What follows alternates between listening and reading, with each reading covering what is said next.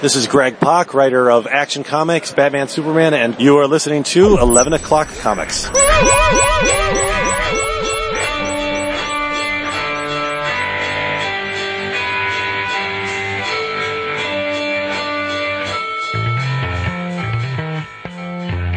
Precision this week. What's up with I didn't have to anticipate anybody stepping on it. That's true. He does a lot of crawling. Uh, intentionally. He likes to shit all over the CPS. Because he loves us. oh yeah, that's what it is. Like a tick. Loves us like a tick. Did you buy the, uh, the collections yet? I haven't. Of the tip. So, Oh, the tick? No, I haven't. I, I haven't had space. Hey, my birthday. Well, I'm between jobs now, so I gotta watch. I, Yeah, but that'll be uh, oh yeah. Well, that, that may change before the good. We'll see. Then I'll be working for myself, which then I'll have to worry about, right? right. And unicorns poop ice cream. Like Alton or just, Oh no. you, My goodness. you know what snuck up on me? I didn't know that, um, that it came out until I saw part five of 17 last week. The, uh, the Dark Horse Life and Death series, continuing the Fire and Stone stuff. Is it a direct continuation of the? it's the the Predator Life and Death is like 43 years after Aliens and one year after the last Fire and Stone story. All right, so that is the status quo now. The aliens, Predator, Prometheus. That's Yeah, the I'm way. It's, guessing. Yeah, I don't mind that. I thought that those were very good stories. agreed. Yeah, some illustrated better than others. Agreed. But you'll have that. You know. The first one, the cool. Predator one, is very much like uh, the the Mooneyham series. It's got it's kind of got that kind of feel to it. They should lock him down, Mooneyham. He's awesome. Yes. He belongs in those books. But he can probably make more bank at Image. But what are you going to do? Hey everybody, 11 o'clock comics, episode 425. Damn. Yeah. And I'm Vince B. Phone a coda. I am David A. Price. And, woot, what's that sound? The silence of the boy not being here? Yes, Jason has something much more oh, important. Oh, see now do. our guest can, can introduce himself as that person. You say no, you're not Jason Wood. You're Oh yeah, let's do that. Hey, who cares? We, we, we can wing it. Go. Wait, what? Put him on the spot. you're gonna say I'm Jason Wood. okay. And I'm Jason Wood. Oh, no, you're much better looking. No, you're, not Jason Wood and smarter. You, everybody, some people know him as Willie the Pimp, but we call him Willie the Fimp. Willie the, Willie the Pimp. We call him Will Pfeifer, Yes. writer of great stuff, both mainstream and self-published. He's awesome and he's here with us for the entire episode. I am. Hello, guys. Hey. Good to be here. He he is a great writer, but he is also one hell of a swell roommate. Yeah, the touching. I like the touching. It's And the Game Show Network is is always Oh. a so. and the shrimp. and the, and the shrimps and the forty-seven. Oh my goodness. Ah, memories. Yes. you people don't know this, but um, David and Will and myself were talking before we were recording, and David said, "You know, Will, Jason and I take bets. Whenever someone's not going to be here, we take bets, and for the number of seconds before Vince says, "Let's get Will," and ends that. Yeah. But It's if there was, you know, hey, you got to have your favorites, right? That's the way it works. well, it helps though when the favorites actually bring it. Oh, True. Will always Exactly. So I mean, you don't want just somebody who's gonna be like, "And what do you think about that?" Oh, I I read it. It was good. All right. Well, let's go on to the next topic. Yeah. We've had that, Yeah. unfortunately. Uh, you know, I have another favorite that always brings it. Who that? They do bring it once a month, right? They, they bring it, yes, discount comic book service. They bring it right to my door. I can order my books online. It's effortless and I get massive discounts, such as this month you can get the first issue of Blue Beetle Rebirth. I am so Jones for this. Jaime Reyes and Ted Kord together. It's like a, it's like, stop. It's- like hard traveling Beetles together again for the first time. You can get the first issue not for the cover price of two ninety nine which kudos to DC for keeping the price to two ninety nine. That that's respectable. I like that. It's it doesn't hit my wallet like a sledgehammer. You can get it for one dollar forty nine cents. Hmm. That's fifty percent off. From Dark Horse, The Witchfinder, City of the Dead. It's a mini series. It's written by Mignola and Roberson. Art by the great Ben Stenbeck. Cover price three fifty. You can take Sir Edward Grey home the first issue of which, for $1.75. And last but certainly not least from Marvel, these guys, Sanford Greene, David Walker doing it up crazy style on Power Man and Iron Fist.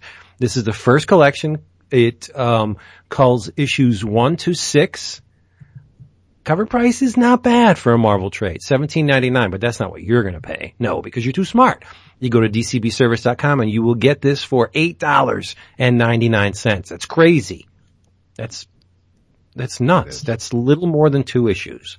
So dcbservice.com does not mind late orders or order additions and you get your books, like we said, delivered right to your door. What could be easier? Their prices are insane.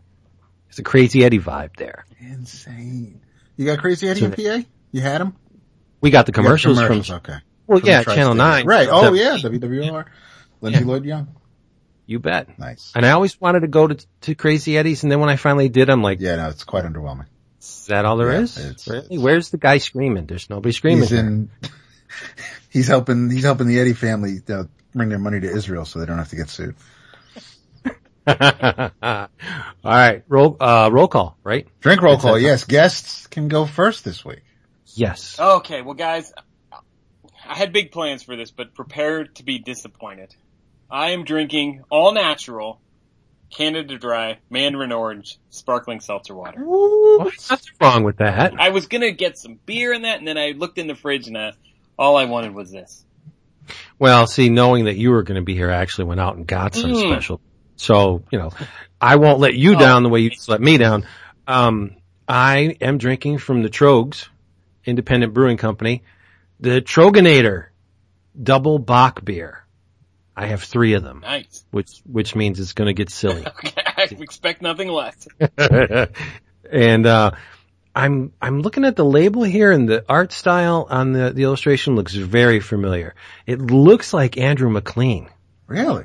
Yeah, but I'm I can't be entirely sure. There there are there are things that are reminiscent of MacLean's style, but I don't know. It's close, but not exactly. So I hesitate to say that it's him, but it's in the spirit, right? So there you go. Nice. It's this hairy guy with a beard and horns. He's the Troegenator.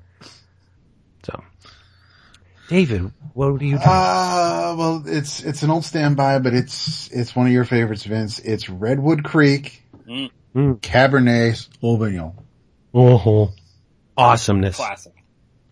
It is, and it makes him happy. does. And when he's happy, he speaks a lot, which is very good for the when when you when you're doing radio. When David's going to speak a lot, it's awesome. It was, it, it was nice that a couple, when, when the power went out a couple weeks ago and, um, Jason mentioned how it's, something was, mi- you even said, you know, something's missing and, and Jason said that, uh, you know, there are nights where all three of us are together and I may not say much, but there's usually something in the background and, and there wasn't any of that a few weeks ago and, and, No. and That's the thing. Knowing you're there sometimes instigates. Well, I can't speak for the boy. Uh, for myself, it instigates me to say things, knowing that you'll hear them. When you're not there, he's not going to get it. Yeah. He's not. He's young. He hasn't read the same things you've read, which are the same things I've read, right? So you and I are on a more even keel than me and the boy. Yeah, talk X-Men. Wow, he'd be all Yeah. over it, but I can't talk X-Men. I don't, I don't care. 24 seven. Yeah. No, no. I can talk Cable. Yeah. You don't want to hear that, yeah. Yeah. The, even though he's the best mutant ever.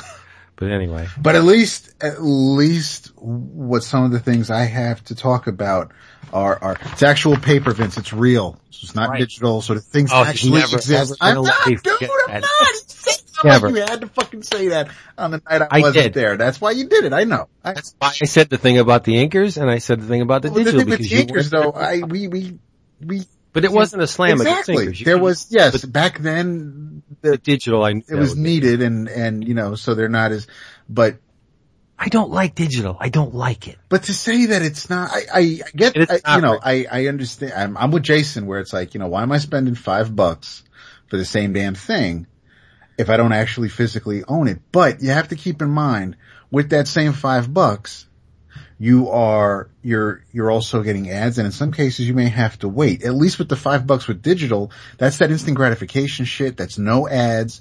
That's Don't something, need it. I, I understand that. No, you and I, I, I get it. I absolutely get it. Old. But I, not so much from a business standpoint, but you know, listen, why am I spending five bucks? Well, because you want to read it 20 minutes before the comic shop opens. And, and so you put up or shut up. And, and that's, there's a whole, we can go on for days about it. I, I you know, for me, content is king. I really don't care about the pack. I mean, we're not talking, I'm not, I don't want a digital artist edition, but if I'm just reading the latest issue of Deadpool, I may not need a physical copy of that issue. I just want to read the story. Well, I'm very superficial, so I need the paper. That's true. I ain't paying five dollars for electronics. No, no, and you know, and it's and and it's a file, and you know, your hard drive could crash, and you know, your house could also catch on fire. You're losing all those comics anyway. There's just there's there's there's pros and cons with everything, but as far as the uh what you said about the inkers, there's nothing. It, it's they were needed back then because of the printing process and the technology Sure. available to them. Yeah, I I think I would not say inkers aren't needed because there are some artists who may need that that assist with an inker. I would want somebody young up and coming to get the benefit of an established, experienced veteran inker. So this way, you know, it, it, it's a whole learning process. But I mean, to just, but I mean, yeah, that that young up and coming artist could still just print. They could print from his pencils anyway, and and you know, the story's still out there. But I don't. We we don't need to rehash it. That that that's that's weeks old. That's okay. I have a thank you. What you got? It just came today. Nice. I don't know why he did it, but I'm glad he did. Mr. Daniel White, the amazing Daniel What a White. great guy. He is. He sent me a copy of Ben Marra's The Book of Cave Tooth. Hmm. Nice. Yeah. He's like, you know what? I think this is going to go out of print real quick. I think you should have one because you'll love it. You love him. I want to give you this. I'm like, okay, that's cool. Um, why? God bless him. That, that's amazing. But have you guys seen this? Nope. I haven't seen it. It's, it's a, a series of full page Ben Marra illustrations. Um, but there is a narrative to it. Um, it, it starts with, um, this, yes, fighter killing this bug-like creature. And then, um, the fighter gains a posse and a bitchin' sword and they go on adventures and dungeon crawls. Um, he picks up a magic user and, and becomes friends with the magic user and is gravely wounded at one point. And you know, for anyone who's played Dungeons and Dragons, there's always some potion of healing somewhere around, right? So he takes a potion of healing and gets back on the horse and things happen. But all this from a series of full page illustrations. Beautiful Marra full page. I mean, they're just amazing. I'm looking at this right now. It's unbelievable. It's yeah. beautiful. and Wow. it's the cover especially um the cover's in color and it's a wraparound no it's not yeah it is no it's not a wraparound the cover um featuring a statue of of the hero there's a maxfield parrish vibe on that cover the color palette he uses in there is very maxfield parrish and i'm like you know if you didn't know that marra was a genius and this is his his whole his whole vibe. Uh, if you didn't know he was a genius, you would think, man, there's things in this drawing that lend me to believe this guy can't draw very well, which is not the case at all. They're all intentional. Not so much in this book of Cave Tooth. That's kept to a, a minimum, but it's still Marra's Marra-esque drawing and it's great and it's insane and it's dungeon creatures and dwarfs hanging on the back of triple-eyed monsters and craziness. So I'm just going to go over this book another 50 or 60 times. So thank you, um, Daniel White. Nice. And thank you, Ben Marra, for making this damn thing. It's, it's crazy. Nice. Yeah, it looks great. Yeah, Marra's fantastic. I, I, I think he's way up there of, of the last, the guys within the last, like say, 10, 15 years to really come up, Mhm. like uh, Alexi Ziritt, uh, Ben Marra, um, Ed Piskor. They're they're all exceptional in their own unique ways too. It's just I think we're we're uh, wading through a very very important time in comics right now, and we won't know it until we've been through it and can look back and say, "Woof, that was awesome. Those guys were crazy." Hey, uh, speaking of artists sort of in that, that, uh, era, did you see Jim Rugg did a cover for Beyond the Valley of the Dolls for Criterion? It was just announced today. No, Unbelievable. Oh, it's beautiful. Oh yeah, they're putting it on Blu-ray in two months and he did the cover and it's great. well, he's not the first um, indie artists to do a cover Yeah. for Criterion, right? Didn't Dan Clowes did a couple, right? Um, Clowes did a couple. Darwyn Cooke actually did some Criterions. Jaime did one. Um, oh man. uh, Sean Phillips has done a few. Yeah, they, they really tap well into the comic artists and, and it's, it's just gorgeous stuff. I had an in at Criterion at one time because I was reviewing DVDs for my, my site that I had a, a bunch of years back, and and I, I I managed to crack. It was very hard hmm if you were if you were a reviewer. It was very hard to crack into Criterion, and I did it. And I had an in, and I was getting screeners left and right, and then I wrote a review that kind of pissed off. Yes, the guy at Criterion, and I got I got lopped off the list. Sucks. But it was a good time while it You know, lasted. when I let me tell you. the column for the newspaper, I would get every month. I'd get an email and they'd say like, "Pick two of these," and oh, it, hmm oh, it was beautiful. Well, that's the thing. They wouldn't. I didn't get carte blanche. I didn't get everything. Right. I got the more experimental, borderline horror, and if the, when they put out Equinox, man, that was. That's great. I did you ever think you'd see the day when Equinox got released on a Criterion Aren't there collection? like two versions? It's like I mean, Yeah. two cuts of the movie and oh yeah. Yep. You are smart, Will Piper. Hey, that's sitting on my shelf, boy. All right, comic books. What do we got? We got. We got a lot. We, that's the problem with this week. We have so much we don't know where to start. So let's just pick something. Do it. You're the man. What you got? What do I have? Oh my goodness. All right. I want to alert the listeners to the fact that the new issue of Back Issue Magazine is up. Yes, it is. It's number 89. It's got an $8.95 cover price, but that's not what you're going to pay if you download it directly from the Tomorrow site. I think it's like what, four bucks? Something like that. Maybe Something like 495, that. 595, but yeah. Yeah, and it is the best four dollars you'll spend because this issue focuses on Bronze Age adaptations. Oh, Yeah, Yeah. look at the contents page in this. Um, we have "Off My Chest" by Paul Kupperberg, who looks at um, comic characters that were made the transition to novels. There's an article on the Shadow with um, Denny O'Neil, uh, Brian Augustyn. It, it goes through the whole list of Shadow books. So it started at DC, then it goes to Dynamite, and it goes to, you know, um, the Chaykin stuff is in there. It is a very comprehensive look at the the Shadow. Um, Korak, ton of, son of Tarzan, uh, with Len Wein and Frank Thorne. This is an amazing issue. We go into Worlds Unknown, uh, over at Marvel. There's, um, Super Cops. What else? 2001. Kirby's 2001 is profiled in here. Battlestar Galactica. Disney's Black Hole. Like this issue's crazy in the zone for me. It's all the stuff that, you know, we grew up with this, with these books. I love back issue. Oh, back issue's It's great. probably my favorite TwoMorrows magazine. Uh, but without a yeah, doubt. I'd agree. Yeah, I like Alter Ego, but he gets a little too golden age. Like I wasn't around for that. Mhm. Right? So my golden age. he was, the and I Bron- want you to know. right? No, Roy's great, and it, but it's just like What, he's like 112 now? he's like Methuselah. Yeah. Um, Mike Kaluta and his uh, shadow work is um, profiled in here. They go into Frank Robbins. Come on, Will. Oh, hey, I picked up a. Yeah, Well, it's a, it's a Kaluta shadow cover, isn't it? oh, nice.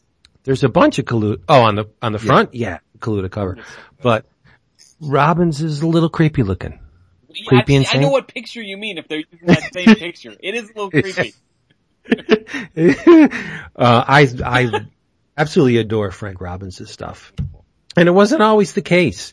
When I was a kid and Frank Robbins would pop up in like the Invaders or something, I'd be like, oh, it's the guy that draws everybody looking like they're rubbery. Mhm.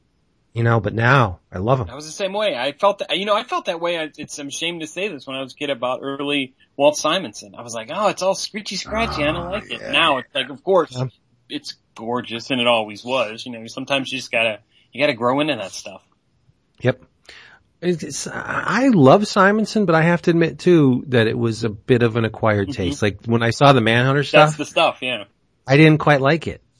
Yeah, but it took it took Thor to really make me a um, a Simonson Yeah. fan. I mean, I, the Thor stuff was just, that's, you, you, you just kind of, from the first issue, cause when, with, with Beta Ray Bill destroying the logo, it's just like, you know, you're in for something different. Mm-hmm. And I mean, you think to the issue before, and I, I think it was like a Rich Hall issue, like the Crusader or something. It was just a bland run of the mill, you know, no offense to the creators involved, but it, it wasn't Walt. It wasn't what Walt was going to do with the character. It was just, it, it was, it was, you know, a normal day at the office with, with 333, 334, 335, and then you get to Walt stuff and it's just, it, it blows the doors off you. And then after that, um, that's, I, I tend to go all in when, when I find a creator and, and that's when, uh, I went and picked up the Detective Comics so I could get the Manhunter backup stories. Yeah, you could see the training wheels on the Manhunter story. Yeah, but I mean, because you there was like eight pages that that he and Archie had had to work with, and they were telling some fantastic stories until the last chapter when Batman, you know, guest stars in his own comic, and and the, the story has the climax. But it's yeah, I mean, you went, you're you're going from someone telling a, a- a story about this character in in just a few pages to you know the Norse god of thunder and, and taking it just where, and it was, what was cool about it is that even though, you know, yeah, Thor's an Avenger and, uh, you know, he's, he's one of Marvel's heavy hitters, but when Walt was able to get his hands on him, he wasn't so in your face all the time. So I, I gonna find out if, you know, Walt just basically had, yeah, just do something crazy with the guy. And, and, you know, he got rid of Donald Blake and, and it was just, it, doom and, you know, for years when, uh, when I would play Little League or whenever I would get a ball cap, I, I would bend the bill like Roger Willis. ah. That's great. uh, Will, there's a bone in here for you. What? What do we Um, they go into the Helfer and Sienkiewicz and then later Helfer and Baker shadow run. No, I, I just had that, the Helfer Baker all bound this summer. Oh, Awesome. Oh, did you get those back yet? I did. I got them back, and I, you know, I coincidentally, I just pulled it off the shelf, and it, it looks good, and it reads so well as one long crazy series. And then I had, I threw in the two uh, Justice Incorporated painted uh, prestige formats that they did at the end, and uh, Oh, nice. such good stuff. Yeah, I love that that Helfer Baker shadow. It's so funny, and it's just got such an energy to it. Yeah, it's crazy. There was something really, you can tell that when, when that one hit the stands, there was something really unique and different about that book. Yeah. But, uh, what else? Uh, Joe Kubert's in here for the, naturally for the Tarzan stuff. And I just bought a couple, uh, oddly enough, uh, this Wednesday at the comic shop, I picked up, three Korak Son of Tarzan issues and, uh, Murphy Anderson and, um, Frank Thorne draws some of them and it, Right, and then you get those Mike Kaluta, Carson of Venus backups. It's like two bucks a piece. Why wouldn't you take those home? Yeah, I got a good comic shop. That is, that's a really good comic. shop. Yeah. Ralph Reese is in here for Worlds Unknown. And then we go to, um, let's see, Killdozer. They show you not, yes, not only the printed cover of Killdozer, but I guess the preliminary, um, cover that I believe it's Ernie Chan. Yes, Ernie Chan and Gil Kane did. They didn't make the dozer actually scary enough. it didn't have the sawtooth blade. It didn't, it had headlights, but they weren't, they didn't really lean into it and make them look like eyes like the final version. And when you compare the two, the final version's much, much better. I, I think the preliminary drawing is a better drawing, but the final version is, uh, The one that we all remember, I got a right? picture in my head right now. Yep.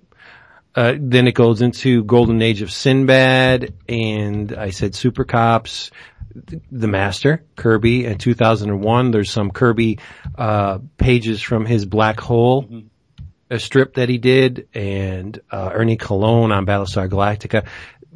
Back issue, if it's the only thing you buy each month, you will not be at a loss for something to read. There's so much text in this magazine, it, it'll take you, um, Lend Time forgot. It would take you the entire month to read it. David, can you co-sign that Oh, one? absolutely. You got, Yeah. I mean, I, right behind me there are, I mean, there are a ton and I, I don't think I've read every, I, I haven't finished an issue before the next one came out. Yeah. No, you can't. It's impossible. Yeah. It's really hard. And I, I always, see, I, I do the, the diminishing returns. I read the article I most want to read first because I don't know if I'm going to get Yeah, yeah. It's so jam packed. I don't know if I'm going to get through it. cover so to I- cover. You just, No, you- I read the thing that, Yep. that really interests me the most. Uh, it's Star Wars, obviously, was, um, fits the bill for the, the adaptations out of, of Dr. Moreau. We have The Deep, Close Encounters, Jaws 2, Sergeant Pepper's, which I still say is not an entirely horrible movie. Uh, Wait, what- it's what bad, but it's what- not What isn't? Sergeant Pepper. Oh. It's not good, Vince. It's not good, no, but there, come on, when I was in the theater, when Peter Frampton and the Bee Gees got up there and started singing We're Sergeant Pepper, goosebumps, man, goosebumps. Right?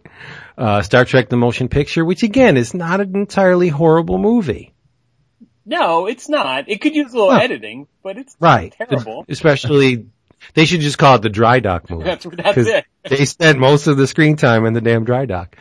Uh, Empire Strikes Back, Raiders, Your Eyes Only, Xanadu, Conan the Barbarian, Dragon Slayer, Time Bandits, Blade Runner, Annie, more Star Wars. There's a ton of stuff in here. There's a talk with Bret Blevins. Nice. Yep. Uh, mentions Dark Crystal, Rock and Rules in here. Octopussy, it's crazy. Get this issue. Uh, back issue number 89 from TwoMorrows. I believe the website is TwoMorrows, T-W-O, morrows.com. If you, if you have never read an issue of back issue, I just did you a, a huge solid. Cause you're gonna want them all. Yeah, they're good. Have you ever seen the one that was about the Treasury comics and they printed it oversized? Oh, so Yep. nice. Man, I just, I, I'm, I'm so tempted to just turn around and, and pull a bunch off the, off the shelf. I, I think maybe I'll visit one in, in, in a few weeks. So I guess that could serve as our fanzine flashback, unless someone else has some- That's it. No, we're about. done. Now it's just going to be Scooby Doo and all rebirth stuff. No, no, no, no, no. Uh, you were you were getting hot and heavy posting stuff from the Comics Journal and and other things on on the Facebooks.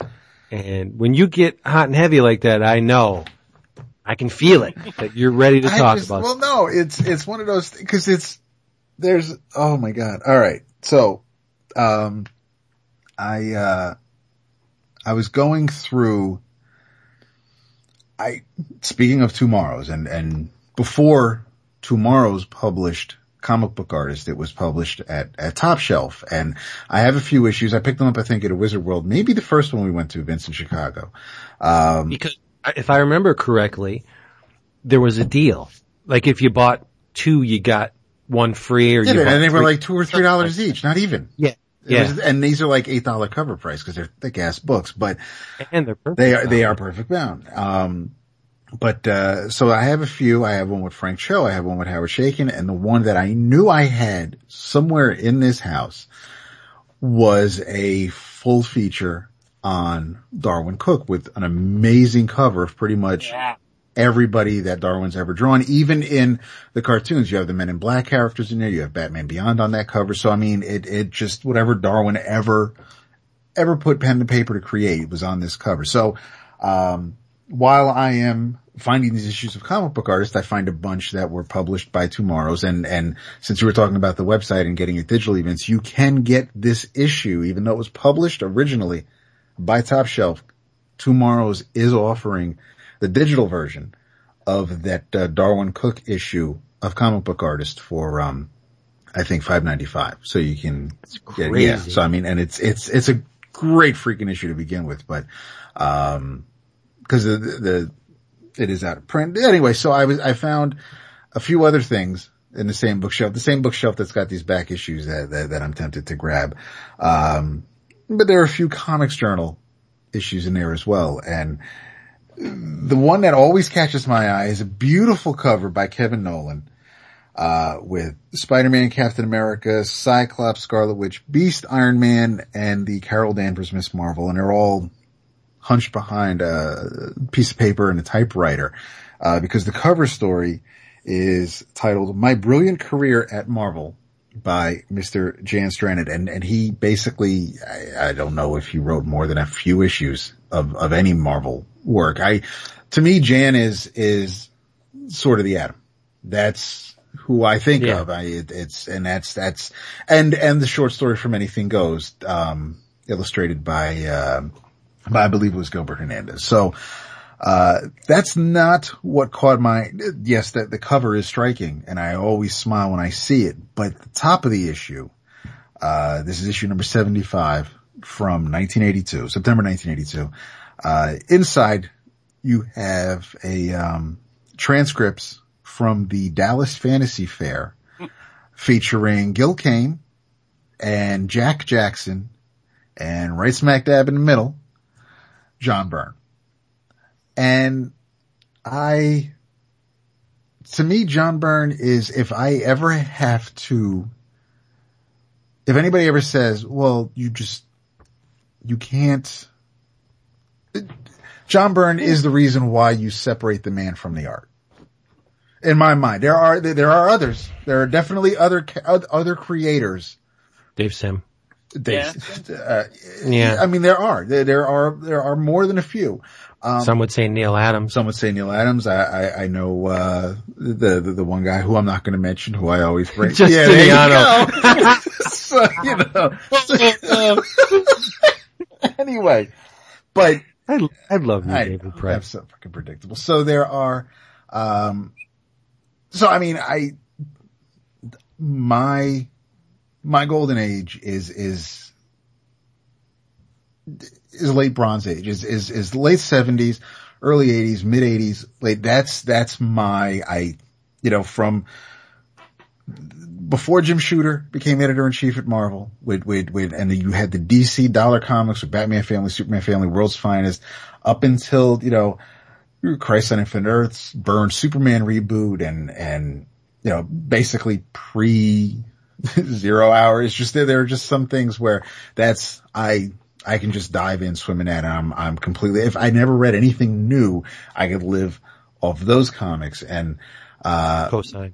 the, yeah. there are, um, but John Byrne is, is, you know, he's, he, he, he was the reason why I was buying Fantastic Four every month. He was the, uh, he's the reason why I gave Alpha Flight a shot and, and stuck with it even after he left after, uh, when, when he decided to go do the Hulk and he and, uh, Mantlo and, and Mignola and, and, and Talia, they all switched series.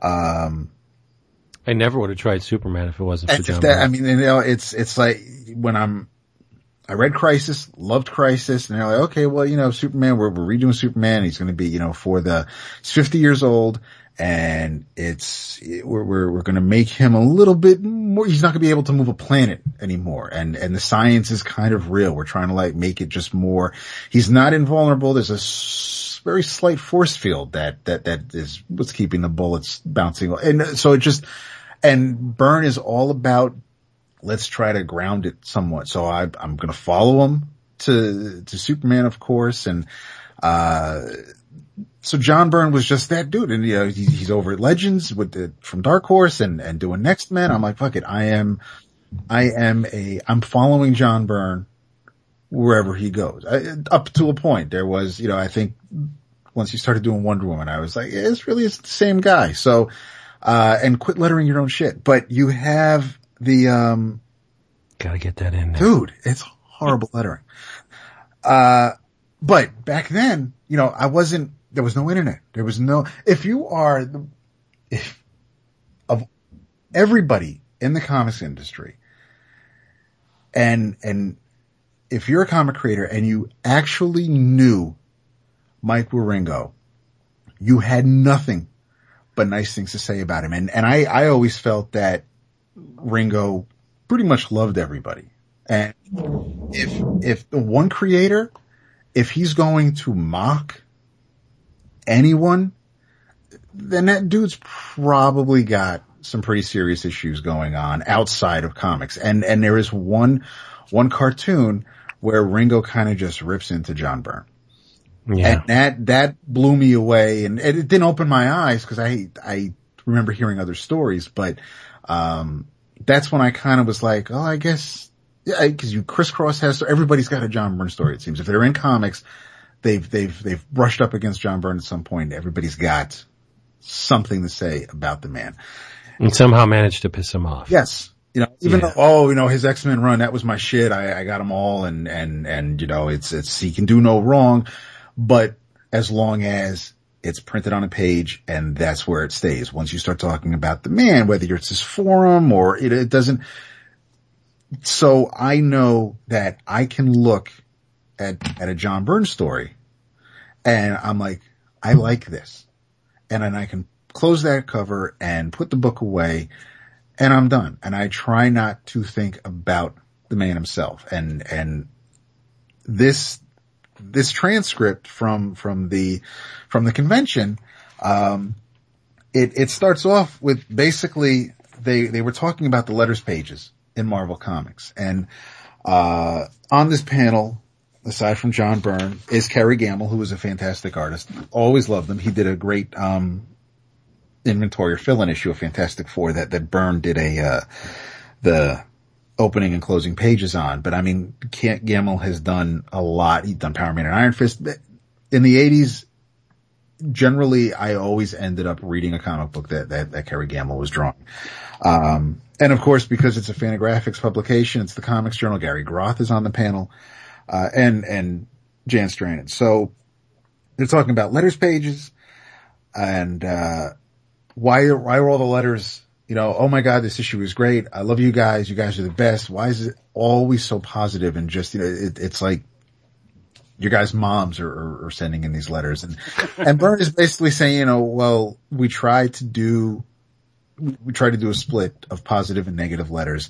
And then Schroeder was like, well, now you're printing too many negative letters. So it's like a 70-30 split. Uh, but during this, you definitely get the impression that Byrne, Byrne appreciates the fans. He appreciates the readers.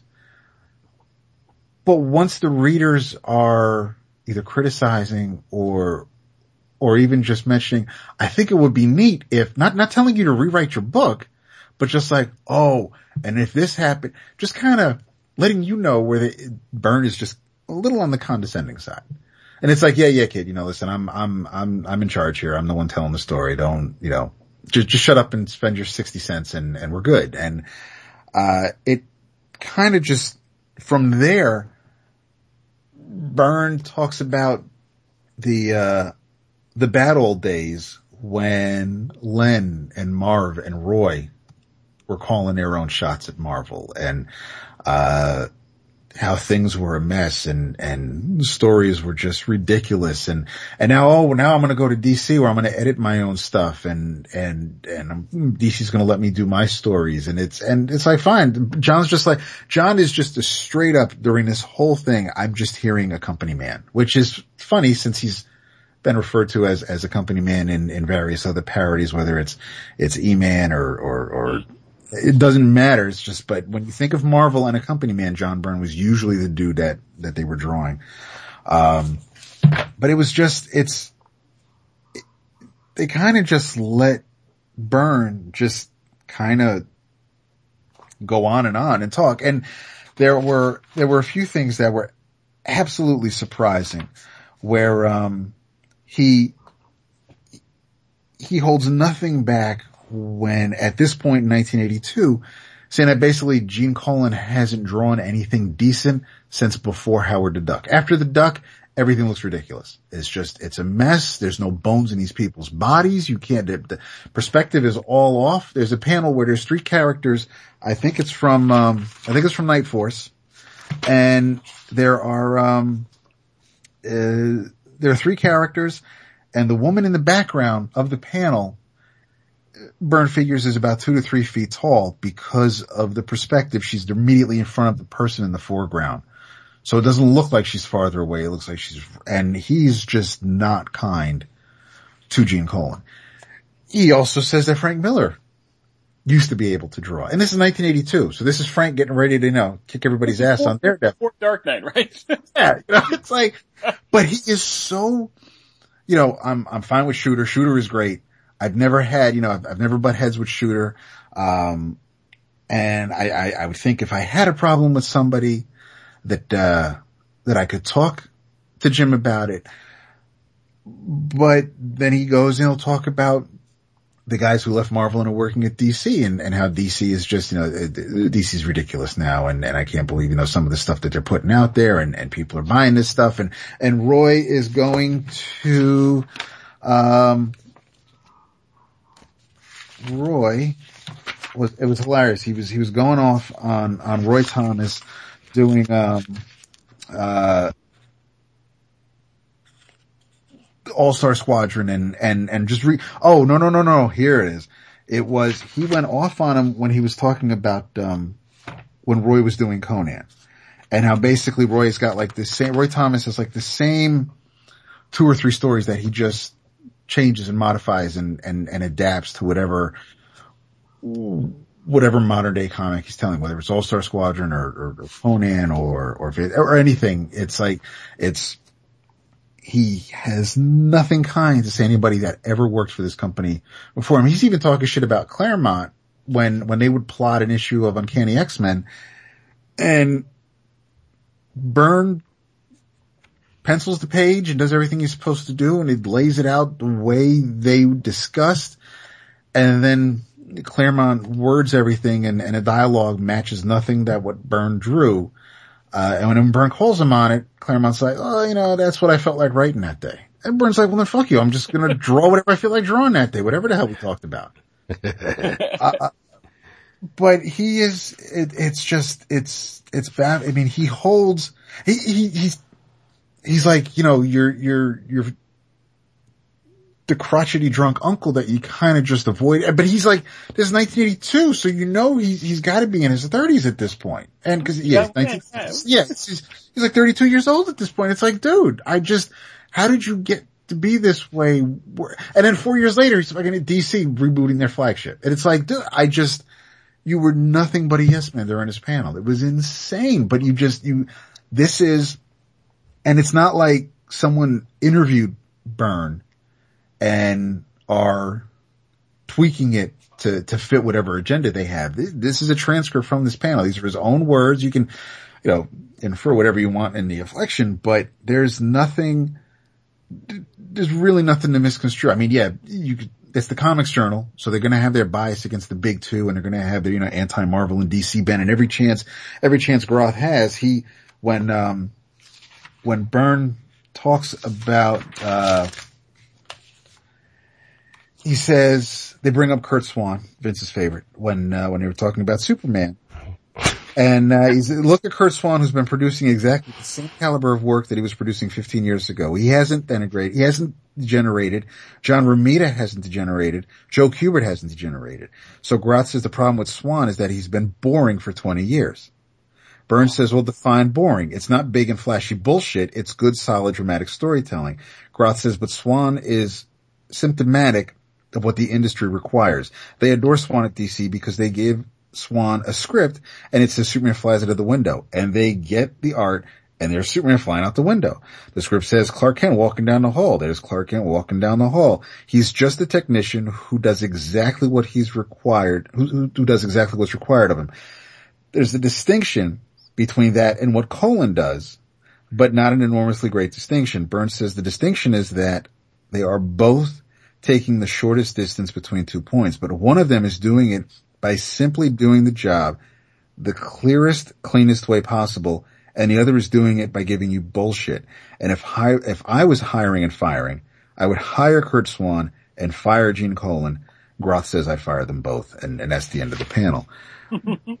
but it's Groth asked Frank, do you think Miller, asked Byrne, do you think Frank Miller knows how to draw. Burns says no, Frank used to. I think Miller's self-destructing too. I'm like, well shit, dude, you're like 30 years ahead of your time because it's, I, 2002, but you know, whatever. So you just, there's, they were talking about Terry Austin and, and how Byrne was like, you know, I don't have time to, to really ink my own work, but, um, if, uh, you know, I, I wanted Terry to ink my X-Men stuff and it worked well. And now they just, that's all, he's like, I want, you know, it's okay to let other people ink my stuff. Um, but ever since then, it's like, oh, we'll just get Byrne and, Austin and, and that's, that's who inked their stuff. But then he was talking about a, um, uh, a Silver Surfer story where Tom Palmer inked and, and he was like, that really didn't work out the way I wanted. There's a Don McGregor mention because, uh, Is that the last uh, Galactus story? Is that the one where Tom Palmer inked that? no, no, it was a Silver like a Surfer. special Silver issue Surfer one shot. Yeah, yeah, yeah. Oh, okay. Um, cause it, on, on the cover, it's, it's a very dark in the cosmic outer space cover and it's like Silver Surfer standing with his board on a rock. Right, right, right. Um, Last Galactus, that was an epic, right? yeah. it's like Yeah. ridiculous. Okay. Um, there's, uh, let's see. Um, I did a story, one of my early issues of the Avengers that Steve Gerber ended up scripting. And I was still thinking Claremont, even though I knew it wasn't going to be Claremont. And Grant took the pages into Stern, who was the editor, and said, I can't do this. There's too much space for copy. Stern went right off the deep end. Too much space for copy. Captain America's in the picture. Have him make a speech. And then Groth says, or just get Don McGregor to write it. And I mean, they're, Oh, that's so true though. I know. Man, like, right. Have, have you ever read an issue of Sabre? Don McGregor's Sabre? I've tried. It would, it would take you two damn hours to read that issue. I love that No, though. I know you just bang for your buck. Um, they were, uh, Not a fan of decompression. no, no. Not at all. oh, um, Groth was developing a theory with Dave Sims, uh, the Cerebus and Miller's Daredevil that you can read writer artist comics in about three and a half minutes. And then Burns said until I came along. And then, uh, although that's, is that really true though with the Fantastic Four stuff? Because, I mean, even though Reed starts talking and you get a lot of word balloons, Fantastic Four issues, they weren't, Hmm, weren't weren't good. real. It's, I'd say they were average. yeah, yeah, they were. Because then, I mean, then you could also read a Stern Buscema Avengers issue. And, I mean, you might get, but I mean, you got more, more characters. I mean, you got, Burns trying to give everybody, he's got four characters. He, he's, he's going to try to give each of them equal screen time. Uh, whereas if, if it's the Avengers, you're going to have more, you, some people are going to get pushed off to the side. And hopefully for me, it, it might be Dr. Druid, but you just have, um, See, there, there's a lot of hate oh, in, in this interview. there is. And I don't understand that. I really, I, I don't get it. Why an artist who knows how it feels when someone disparages or, or just play, flat out, you know, says the work is not good, you know, that, that artists are feeling people. And for John to know how that feels, to say that about Gene, who has logged more hours, uh, you know, at that 1982, I think Gene had a, not a better pedigree, but I would think he was more respected as, um, for the craft than John was. Oh, yeah. Maybe from the, from the older guys. So what did John seem to, what did he want to gain by doing this? I don't know if it was just like, listen, you know, these are just my opinions. These are, but I mean, but you are, you're, you're John Byrne, you're drawing the Fantastic Four and writing the Fantastic Four. Um, you were, you're going to be the writer on the thing. He, at this point, he didn't know who the, he didn't know Ron Wilson was going to be the artist because Marvel 2 in 1 was just about finishing up. Um, you, uh, And, and bullshit about, X-Men, which was, you know, the comic book. right. So I mean, when you Yeah. think of, when you think of Marvel, you would think John Byrne. So I mm-hmm. think this may have had more weight because it was John Byrne saying these things. Oh, of course it did. Right, right. He was the the the, the golden child Right. at that point, right? But I, I, I take back what I said about artists are feeling people. People are feeling Yes. people. So why why would you do that to a brother? And it's like not that? like I mean, you're not. did- are you gaining anything by making a a, a middle aged uh, man feel bad? I mean, I I don't understand. I don't either. I, I and And- And not only, you know, it's not um, water cooler talk. This isn't a magazine Right. that a lot of Yeah, people it- read uh, back then. And it's it was a, public, you know, panel. I mean, it was a, Yeah. Yeah. It's not like, yeah, it's not like this is some, oh, you know, off the record or, or they misconstrued what I was trying to say. These are, If it was even true, which is not.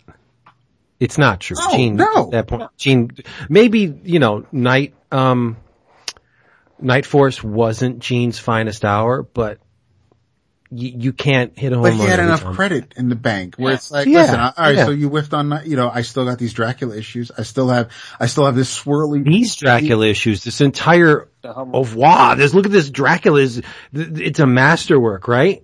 And then okay, you can drop the mic then, Gene, because you're pretty much done. But you you didn't stop there.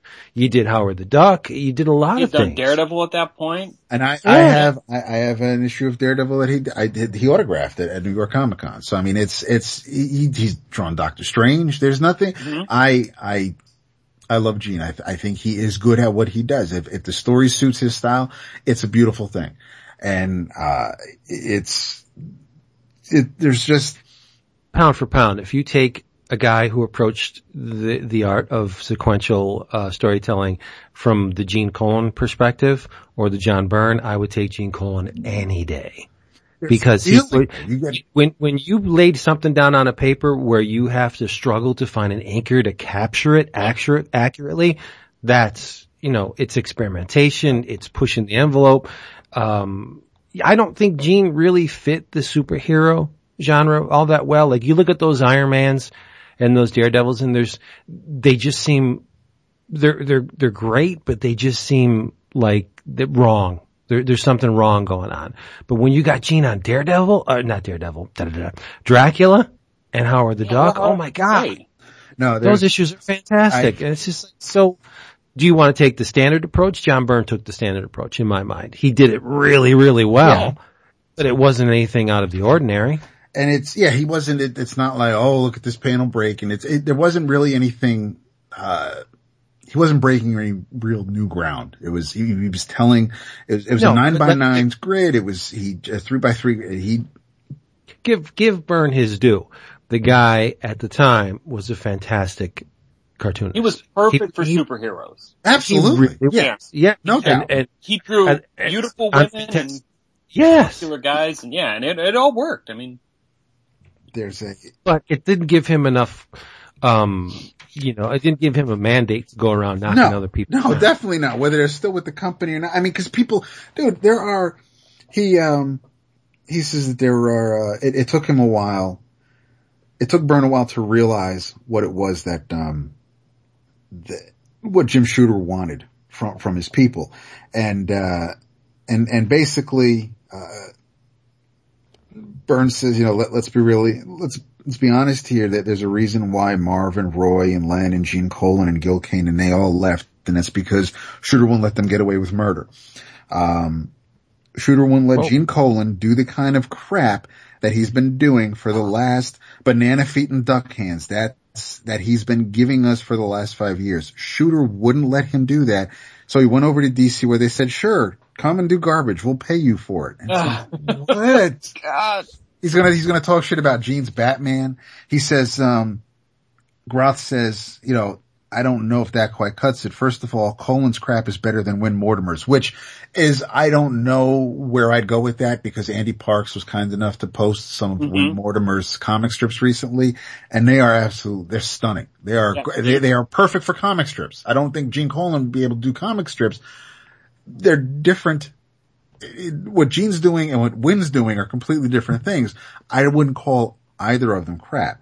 Um, and, and he says, uh, and Burns says, no, it's not. And I've heard that argument so many times. Groth says, and John Buscema's been doing crap for years. I'm glad Jason's Oh my god! has been doing this, but this is Gary Groth has been doing crap for years and he allows that. Burns says John Buscema does crap that you can understand. It's readable crap. You look at Gene Colan stuff and 90% of the time you can't tell what's going on in the picture.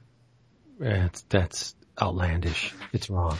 Yeah. It is, it, it's, it's, it's incredibly wrong, but uh, this is something it I keep forgetting about, something. It touches upon something that you and I part ways on. which with anatomy and and rendering like you you especially with Wolverine.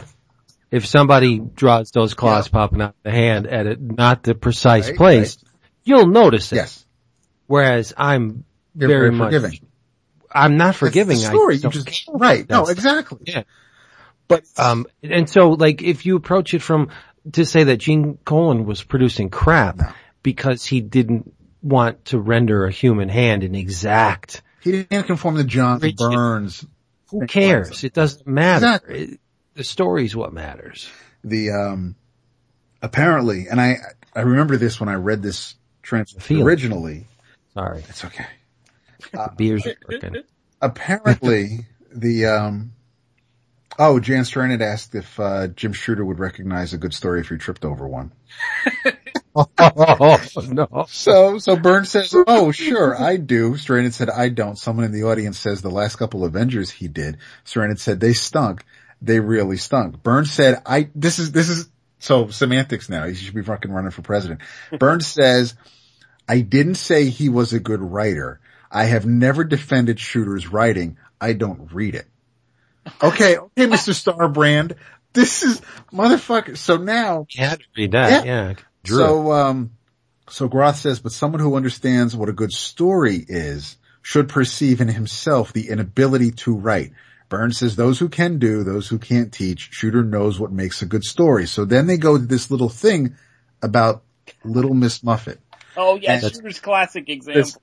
Yeah, so Jim Shooter, for the, for, for those who don't know, Jim Shooter often uses the nursery rhyme, Little Miss Muffet, to explain story structure. Little Miss Muffet sat on a tuffet, eat, sat on a tuffet eating her curds and whey. That's the scene setting. Along came a spider and drop down beside her. The plot thickens as the villain enters the scene and frightened little Miss Muffet away. There's your climax. According to Shooter, the rhyme contains all the elements of a complete story and is helpful for writing comic books. I guess maybe in a rudimentary sense it Well, I'm pretty sure, well, this is, how, Will, do you use this when I- you're writing? I'm adapting Little Miss Muppet every issue. I've heard that though. Oh yeah, Shooter's he's legendary for that being the the example. And I mean, it technically yes, it does have a beginning, middle, and end. But you think you try and bring a little more to the story,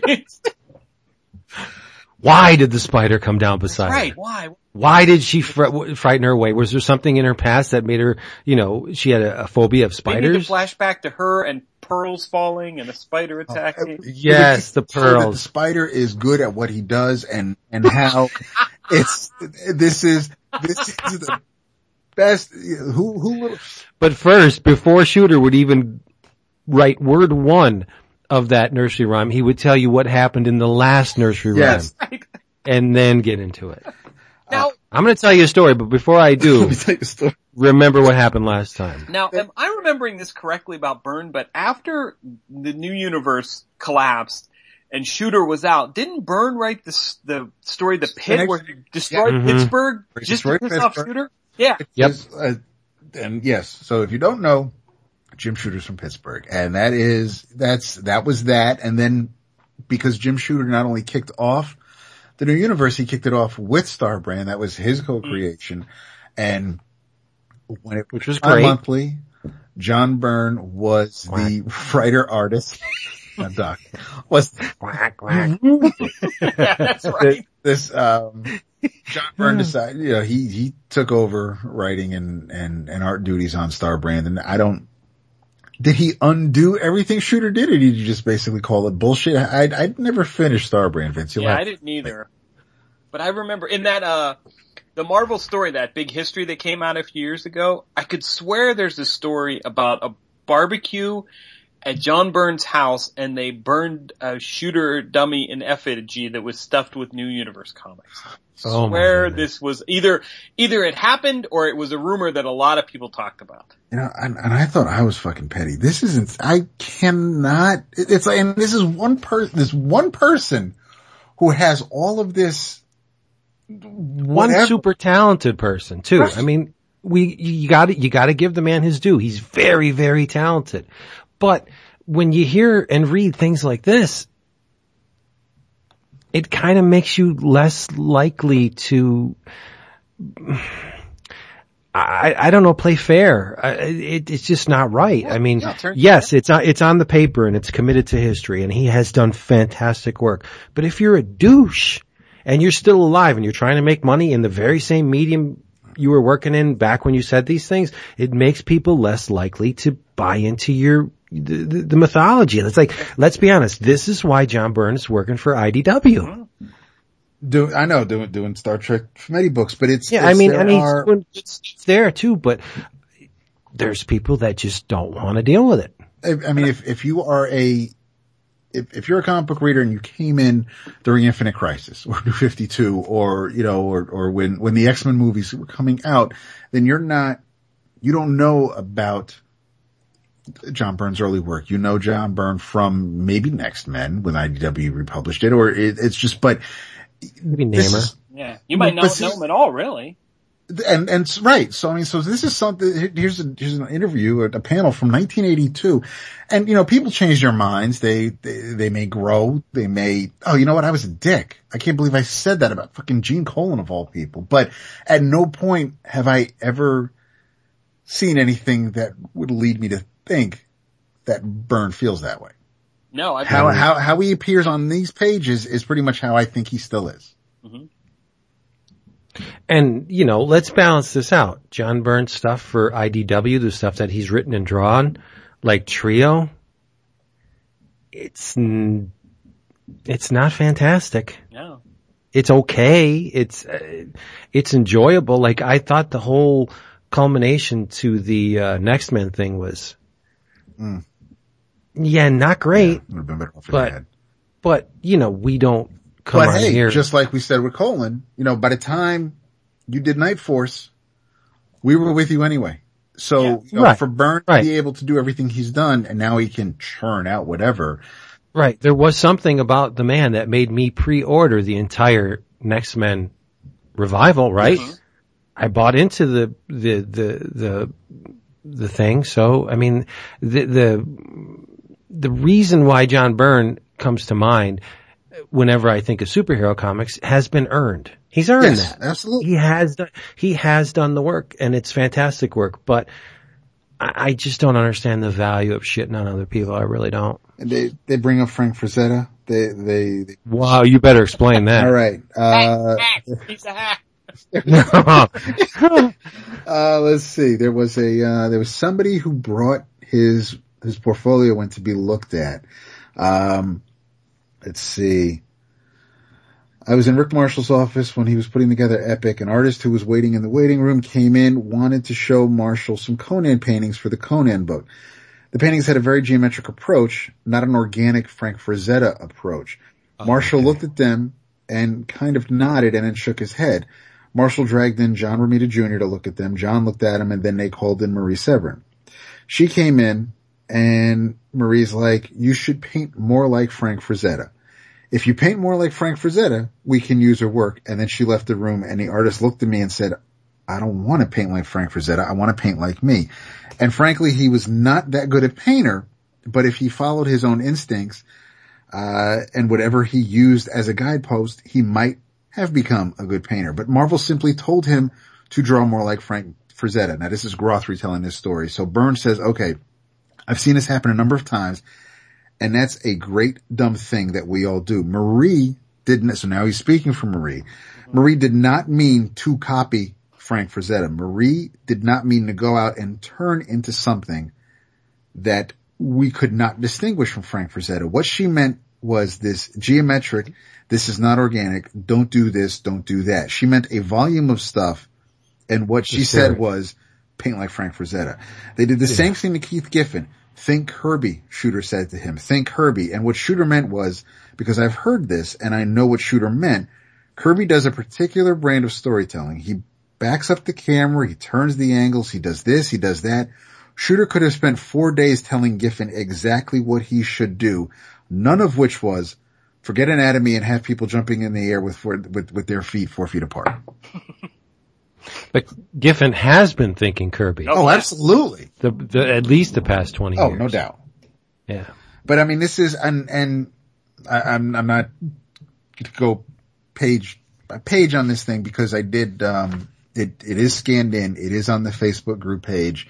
Uh, so you can read along and, and make your own conclusions from it. But, you know, these are just be, because this is pretty much my golden age. I, you know, anything that happened, cause I, the same book that Will just mentioned, I, I have the, the Marvel history book. I just, I, if it happened when I was loving comics, then I, I, I want to read more about it. I like knowing, unlike Jason, I, I, I listen, I, I, look at the documentaries on the DVDs. I'll listen to the director's commentary. Yeah. I, I, Yep, I, yep, I yep. just, I mean, I can, I, I enjoy the story that's on the page and whatever's on those 22 pages.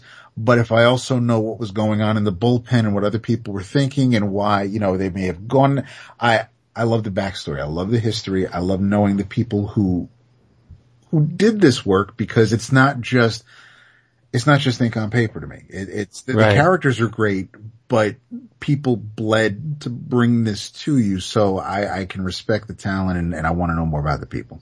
Yep. And there was a time, and you got to give Fantagraphics their due, because they captured, they documented a re, a very important time in comics with Amazing Heroes Oh man. and Comics Journal. I mean, nobody else had that level of not only introspection, but just to, to, to root out who was doing what and how they were doing it and why they were doing it and who they were working with. There was a time when I would read the fanzines over the regular comics. Yeah, I would read the journal. Oh yeah. every month. Yeah. And, and I think it was a really big mistake on Groth and Company's part to do the journal on that new, and it's in quotes, yearly schedule uh-huh. because it's hell of a lot They longer than out a yearly. years, yeah. Right. And because if you look, the trend is now like most of your, a lot of your music buyers are seeking out vinyl. hmm I mean, the, the, there's only so much you can get from a, a two second newsarama or, you know, bleeding cool story. It doesn't get to the, to the root of what's going on because with that, you know, the, the, the attention span that these websites seem to think people have where they say, oh, you can only do like 600 words or you'll lose the person. Or I think it's even less than that. Um, and the journal would put out the longest interviews known to man. There would be like 30, 40 page interviews on one subject and it would, it, th- that kind of stuff is important. It's documenting artistic creation and getting this stuff, you know, you get into the head of the people that created these things. That's impossible to do mm-hmm. these days. You just, it's, no one's doing it. And, and I think it was really, I don't know, maybe kind of short-sighted on the journal to forego the, the, I think they were bi-monthly at, at the, the time when they decided to, to go yearly, right? Maybe they were even quarterly. Those big, then they put out two of those big, like, really fat phone book thick issues. Yeah. And then I haven't, I, I haven't even heard of plans to do another one. I think they've, Right. And, and somebody needs to really pick up that, that baton that they dropped because, um, this website stuff, it's so And transient. it's- I mean, it's not set in stone. When you have a volume on your shelf, you can say, Hey, I'm going to read Maus. You know, next week, I want to see what was going through Spiegelman's head when he made it. You can always go back to the journal because it's there. there, yeah. You know, And Yeah. no, go ahead. No, I was just gonna say, um, one book I'm looking forward to, they've got He's my boo, by the way. I know. But go I ahead. know. coming out. Fantagraphics is gonna. They've been working on this for at least a decade, but they're doing this. I think it's called Comics as Art, and it's uh it's like a history of Fantagraphics, and it should be interesting because it'll cover the journal, but it'll also cover, I think, you know, everything that was going on at that time, plus like Love and Rockets and Eight Ball and Hate, and I think this was one that Harlan Ellison like maybe took legal pressure a little to not publish it for whatever was going on with the but it is supposed to come out Maybe for bat fuck. oh my god, that. Crazy. The, uh, the, in case you don't know, um, uh, Harlan Ellison called Michael Fleischer batfuck crazy in an interview. And, uh, not you. I, I know you know this. I'm talking to the, the listener. And the litigation that spiraled out of that lasted for years and years. Well, David mentioned that Anything Goes comic, Yeah, and that was yeah. a benefit comic for Fantagraphics. yeah. yep. The, uh, when we're off air, I gotta, I'll, I'll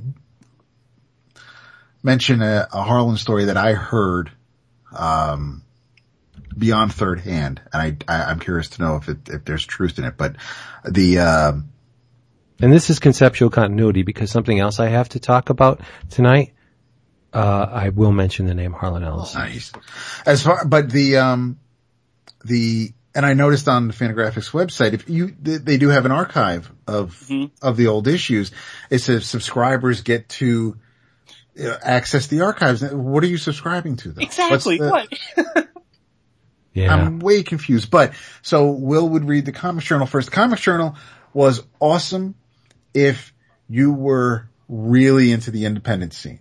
hmm For me, Not so, yes. Amazing Heroes is the book that I would Right. read Oh, first love because that was the big two. That was that, that was the capes and cowls stuff. And, and I, you didn't get, uh, I mean, some of the, um, some of the reviews, uh, or the writers may have their slant on things and, and how they feel that Gerard Jones and, and whether, you know, Batman or Spider-Man is, but you, you, you, you got your, and, and the letters columns with the cartoons and they were, it, Yeah, yeah. so, so the, the superhero stuff, that was the Amazing Heroes fun. And if, if I wanted to, uh, like I said, Groth seriously has a, a big two bias and, and it, it's, it's apparent Oh, on, of course on he does. every page and every editorial. And it's just, it's, so once you get past that and you just, but uh, as far, you, I, is, would you guys say that he's a great interviewer?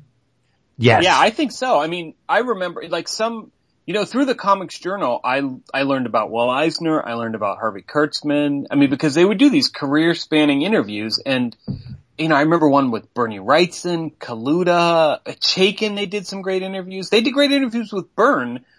I think Groth was always frustrated that because when he started this magazine, there really wasn't much of an independent comics market, so he was sort of forced by default to do superheroes, which he really didn't care about. But even then, I mean, like Vince was saying, you know, you got to see these men, you know, peek into their heads at a time when some real interesting stuff was happening. And, you know, I'm glad it was preserved in some format from them. Yeah. Um, just to back up what Will said about the comics as art, it is offered in this month's previews. Oh, is it? Yes, it's called We Told You So. It's a hardcover, comics as art. Um, DCB service has it for $32.49. That's 35% off the cover coffee price. Table booklet. Oh, Yeah. yeah. That one. Yeah, I'm not up there. Yeah. I, I worked recently with someone who believed that you had to bring out the absolute worst in a person and push them to the very edge, like an event horizon type deal where you would fight and struggle and bitch and complain to each other and just tear each other's heart outs. And then you get to a point where you can start to make real art. And I think that's what Groth did in his interviews. He would nudge and push the person into places where they didn't really want to go and they would struggle and, and, and it would get heated, but he would get a real naturalistic return for that antagonism. And I think that's what makes him really great. And it's all captured in, in, in the comic journal. I have an almost complete re- run mm-hmm. of the journal. Okay. Yeah, I'd never give those up. The uh, no, I I wouldn't let you. Um, there were. Uh, I have. I need to find the second part because I didn't realize it was part one when I bought it ages ago. Um, I'll check my archives. I need. I need number two hundred three because two hundred two is uh, a pretty funky Simon Bisley cover where Kevin Eastman comes clean. Turtles, Tundra, Big Numbers, Kitchen Sink, and How to Lose fourteen million dollars. And I was Yep. That's That's a Tom interview. Sutton cover, isn't no it? Biz. It's Biz, yeah. It was I Bisley. Oh, okay. Sorry. and I'm all hot and heavy in this interview and, and it's like, and it takes up a big chunk of the issue. And, and it's like, you know, come back for part two. I was like, you motherfucker. Cause I did not know it was the first of two parts, but, um, And to make matters worse, there are avenues down which people can go to get comics these days that aren't necessarily legitimate. Let's just leave it at that. Mhm. The journal, to my knowledge, has never been scanned.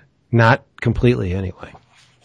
So, I mean, if you want this stuff, you got to get it from either Fantagraphics or go and and hunt it down and buy the actual back. But it, it's worth it because um, it's it's a history lesson. There's no other place you're going to get this kind of of of um, revelation into what actually went into the making of the things that you love. I mean, I remember they interviewed Miller like just when he was taking on Daredevil, just Yep. right before Dark Knight came out. I mean, all these, you know, it's fascinating to read these things, read about them when they were new. You know, now they're such legends, but it's it's interesting to see what people thought about them when they first saw them.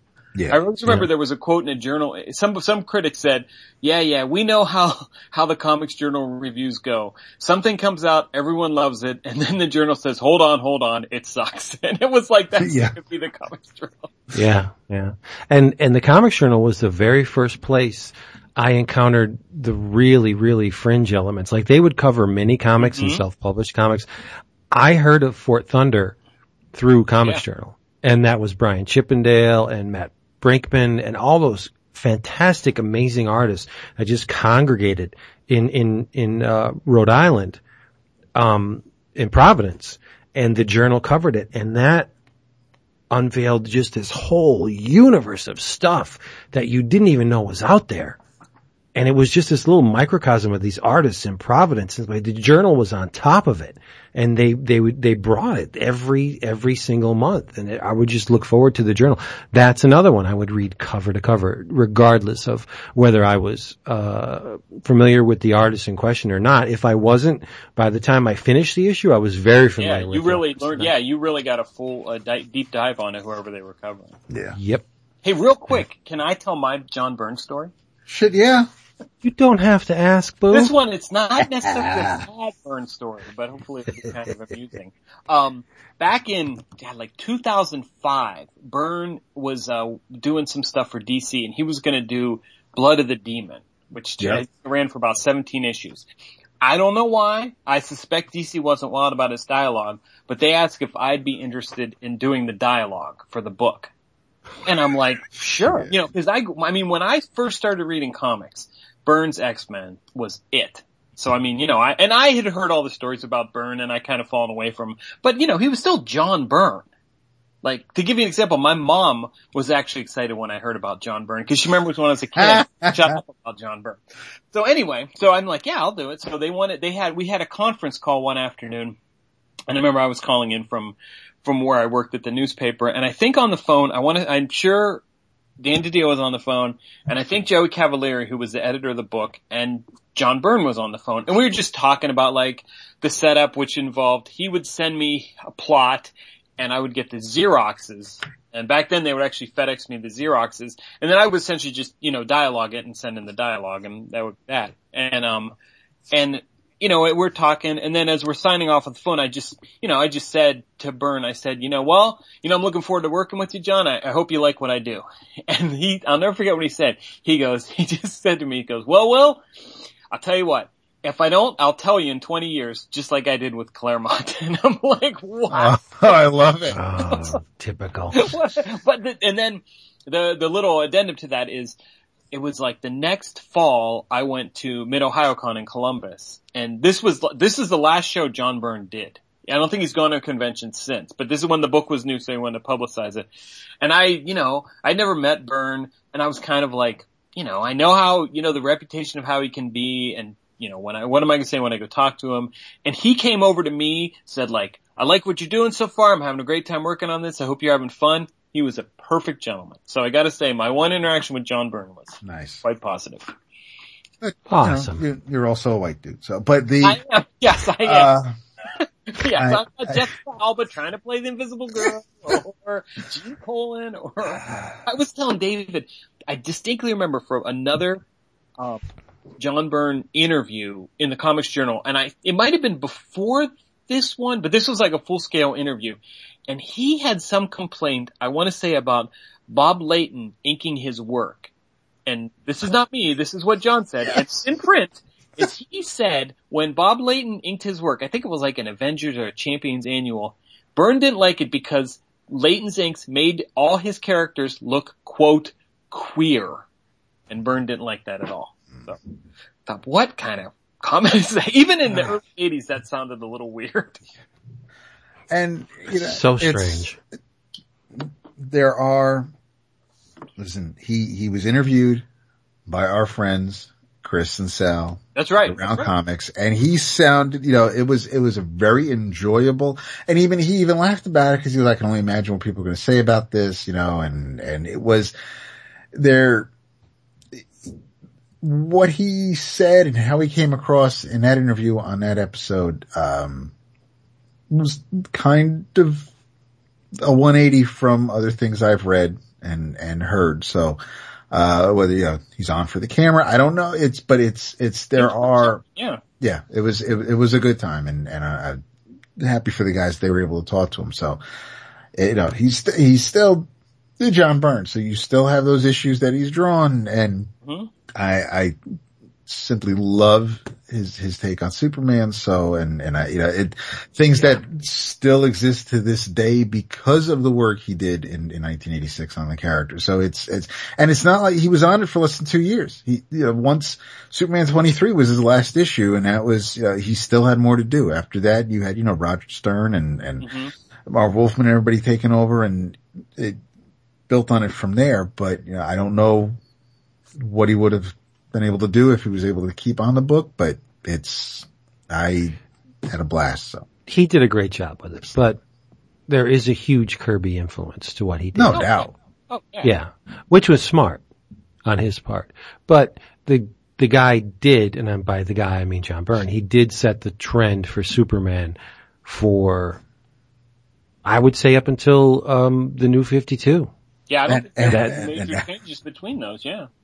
Yeah, So, but yeah, and I, I think, um, I, I think I was in error because I'm, I'm flipping through this Kevin Eastman interview and it looks like it does end on, on a very, uh, specific point. So I, I, I must be thinking about something else that continued. So you're good, Vince. I'll still look for it for you. I may even scan it for you if you need it. Sweet. Yeah. So there's our fancy flashback for this time. Oh, I love it. I love it. I got to write down big in real big type fanzine flashback. Aw. Will, what do you got?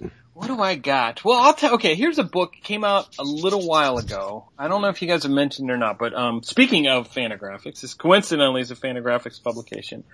Um, I am a huge fan of Dan Clowes, who did Eight Ball and uh, he did Ghost World, you know, all those books. And his latest book is a massive hardcover uh, science fiction graphic novel, which is kind of different for him. Normally, he's more of a sort of satirical, down to earth guy, but it's called Patience, and it's a, a time travel story, and it's it's crazy. It's a real sort of mind trip of a story. It starts out with a, a couple, a young man and young woman, and they're in love, and they're kind of struggling monetarily, and the guy's not sure how he's gonna tell her he doesn't have the job that she thinks he has, but but they're very much in love with each other, and she's gonna have a baby, and he comes home and he finds she's been murdered, uh, a robbery gone wrong or something.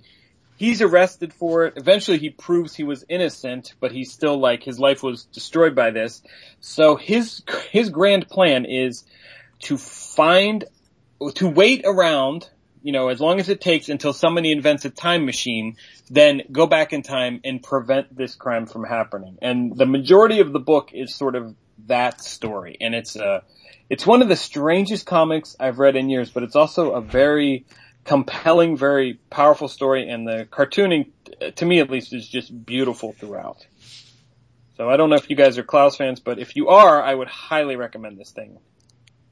I have yet to get that, but it's on my must buy list. It's really good. It's, I mean, it's, it's meaty. It's, it's almost 200 pages long, and it's, it's something that I read once, and it's still like bouncing around in my head, and I, I highly recommend it. It's, it's, it's really, That's a good thing, right? oh yeah, completely. I- oh yeah, I did see the ejaculation panel yes. and I'm like, that's amazing. That's brilliant. Uh, but that's Clowes. He, he always brings the brilliance and he gets me to read things that I would otherwise not touch by a, by another artist. Mhm. It's it's really different from him too. It's in full color. I mean, he's done a lot of sort of black and white and two tone stuff, and uh, it's. I mean, it is a science fiction story. There's time travel. There's you know going back and forth and changing the past. There's a glimpse of the weird future where there's these bizarre alien type hookers, and it's it's really crazy. But and it's Speaking my language. serious too. It's it's not. I mean, some of his stuff usually has a tone of of humor, but it, it's real serious stuff. But I mean, I I've been looking forward to this for a long time. I got it, I think, about a month ago, maybe, and it it definitely lived up to my expectations.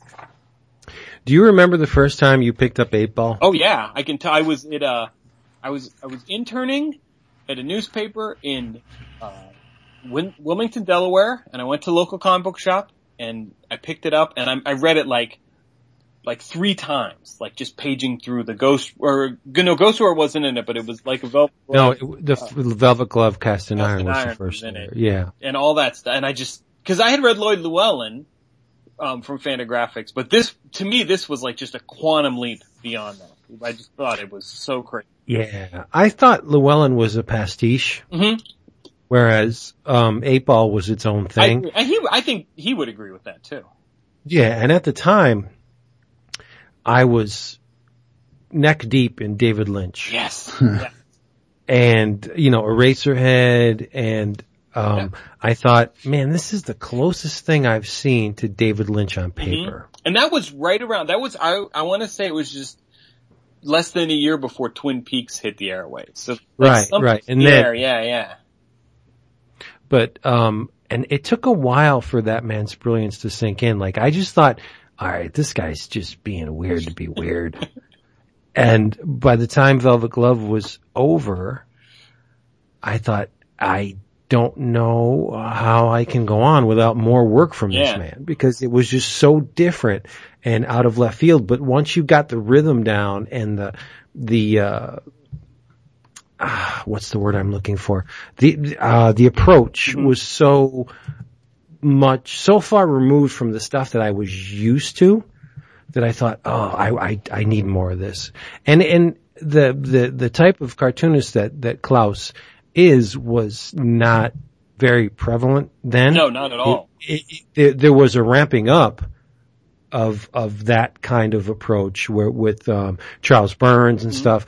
But once, you know, Clowes, once eight ball took root, it just seems like everybody started doing that. Right. It was, yeah, it was, I mean, this is before, you know, he predated Chris Ware. Mhm. And Charles Burns had been around, but I mean, they, all that stuff, and it's just, yeah. And Eight Ball, I think, I mean, Velvet Glove was great, but then he'd get into more, you know, he did the, like that short story caricature. with- It's Right, just about right. a guy at, at county fairs drawing caricatures. There's nothing supernatural about it at all. And, you know, and he did Ghost World, which again, it's just a story of two girls who just graduated high school, but it, he's just able to find this richness in the in the lives of people and I I mean I just he's like my favorite comic book creator. I just I just think he's great. And the thing is, you know, his his stuff is so weird and include I mean Patience is a strange, sometimes disturbing book, but he like all these guys when you meet them, they're like the sweetest, most soft-spoken guys. Right. it's like, right. you know, still waters run deep on these guys. if you had to pick a prose writer who you would compare to Clowes, who would that person be? Oh, I have someone in mind. That's a good question. I don't have anyone off the top of the head. Who do you who do you think? Ch- Chuck Palahniuk. Yeah, I could see that. He's a little more Yeah. sort of over the top, but yeah, yeah, yeah. Like especially like maybe his short story stuff. Yeah. You know? Because he can eke out these tremendous, like monumental emotions out of the silliest premise. Mm-hmm. Yeah, yeah, yeah. Like Choke and, That- and Survivor. That's a good. That, Right. that is a good comparison. Yeah. No, I love Clowes's stuff, and and I'm I I just haven't jumped on that yet because it's like what is it forty bucks? Yeah, it's it's it's cover price uh twenty nine ninety nine. Okay, so thirty. You, Yeah, You'll be able to find it cheap, and it's. I mean, it's one of those books when you. I mean, just holding it, you feel like, yeah, that feels. You know, that's a good price for it. But uh, yeah, Yeah, I think I think you'll like it. It's not for everyone, but it is. You know, he's done a lot of mainstream press on this thing. He was on Marc Maron's podcast, and they've had you know Oh, interviews yeah. the New York Times, and so it'd be interesting. You know, I, I really can't. You know, I, I wonder like just somebody really doesn't read comics like us or is used to some of the stranger comics picking this up and being like, wow, this is pretty fucked up, but. But it's, it, I think it really holds up, so it's good stuff. I highly recommend. cool. I have not read a lot of Clowes. I know you haven't. Yeah, you know, I- that's o- that's okay. Yeah, if you, uh, David, if you are interested, I mean, I would say, what do you think, Vince? Like Ghost World, or maybe the the book, his book called Caricature, which is a bunch of short stories. Yeah, I would take a different approach. I would smack him over the head with Velvet Oh, Glove really? You first. go right off the deep. Yeah, go off the deep end because then he knows, you know, this guy's capable of some pretty strange Yeah, stuff. And then yeah. once he gets into, into the more character driven pieces, then yeah. Yeah, those are those pieces are more like short stories, like a Raymond Carver, or just some real, you know, um, like a literate sort of short story. You know, a snapshot of somebody's life. And sometimes this stuff is hilarious too. So Yeah, unintentionally, I think sometimes. yeah, so, but sometimes intentionally. I have something that's very hilarious, and I don't know if it was intentional or not, Okay. but this is from 1972, I believe. Mhm. Uh, it was the time when DC was putting out the 48 pagers for 25 cents. Oh yes. It's Superboy. The Adventures of Superman when he was a teen. And, uh, I like how they explained it right there in the title. There you go. The main story is called The Menace of the Mysterious Voyager. And it, it's, it's kind of silly. It's, it's a story by Leo Dorfman, art by Bob Brown and Murphy Anderson.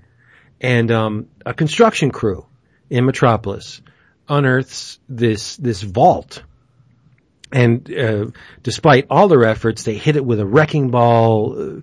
They can't open it and and, and Superboy says, no, "Wait a minute, wait, wait, wait. Let me hit it with my my X-ray vision just to see what's inside of this thing, uh, just in case it's not like a bomb or something, you know." So he looks inside of. He's like, "What?" So he rips the the the covering off this this vault, and he's really the only person who could do this. And who's well. What is inside this vault but a sarcophagus and contained within is none other than Jules Verne. Okay. Sure. Yes. Jules Verne. French writer. Yes. And, and they, they, they let him out and, and he's alive.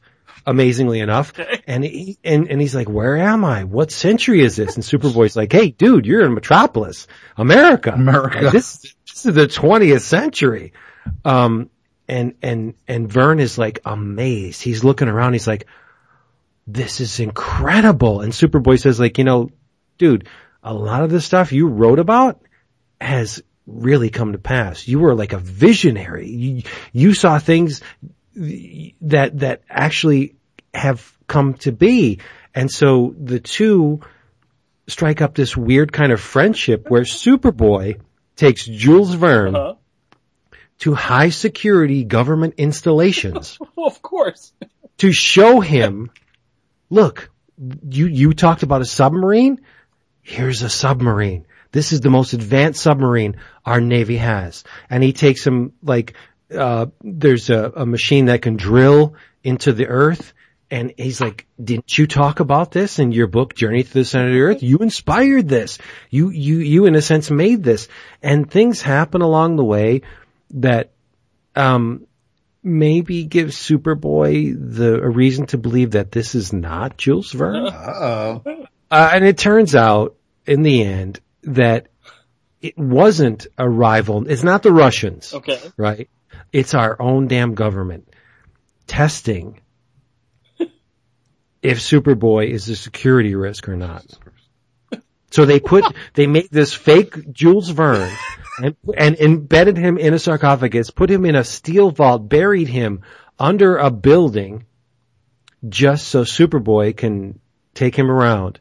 And, and it's like, you know, Superboy's like, I, I noticed you weren't Jules Verne when you made your first slip. And, and Verne said to Superboy, to me, music has always been important.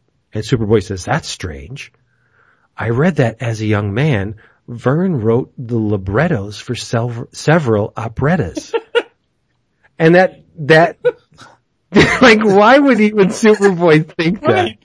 Like, I read that you did some librettos. I don't even think Superboy, like, th- this, this is the kind of stuff that really drives my world. It's so weird. Like, how did Bob Brown and company, Murphy Anderson, Leo Dorfman, how did they, were they just batting ideas around and said, you know what?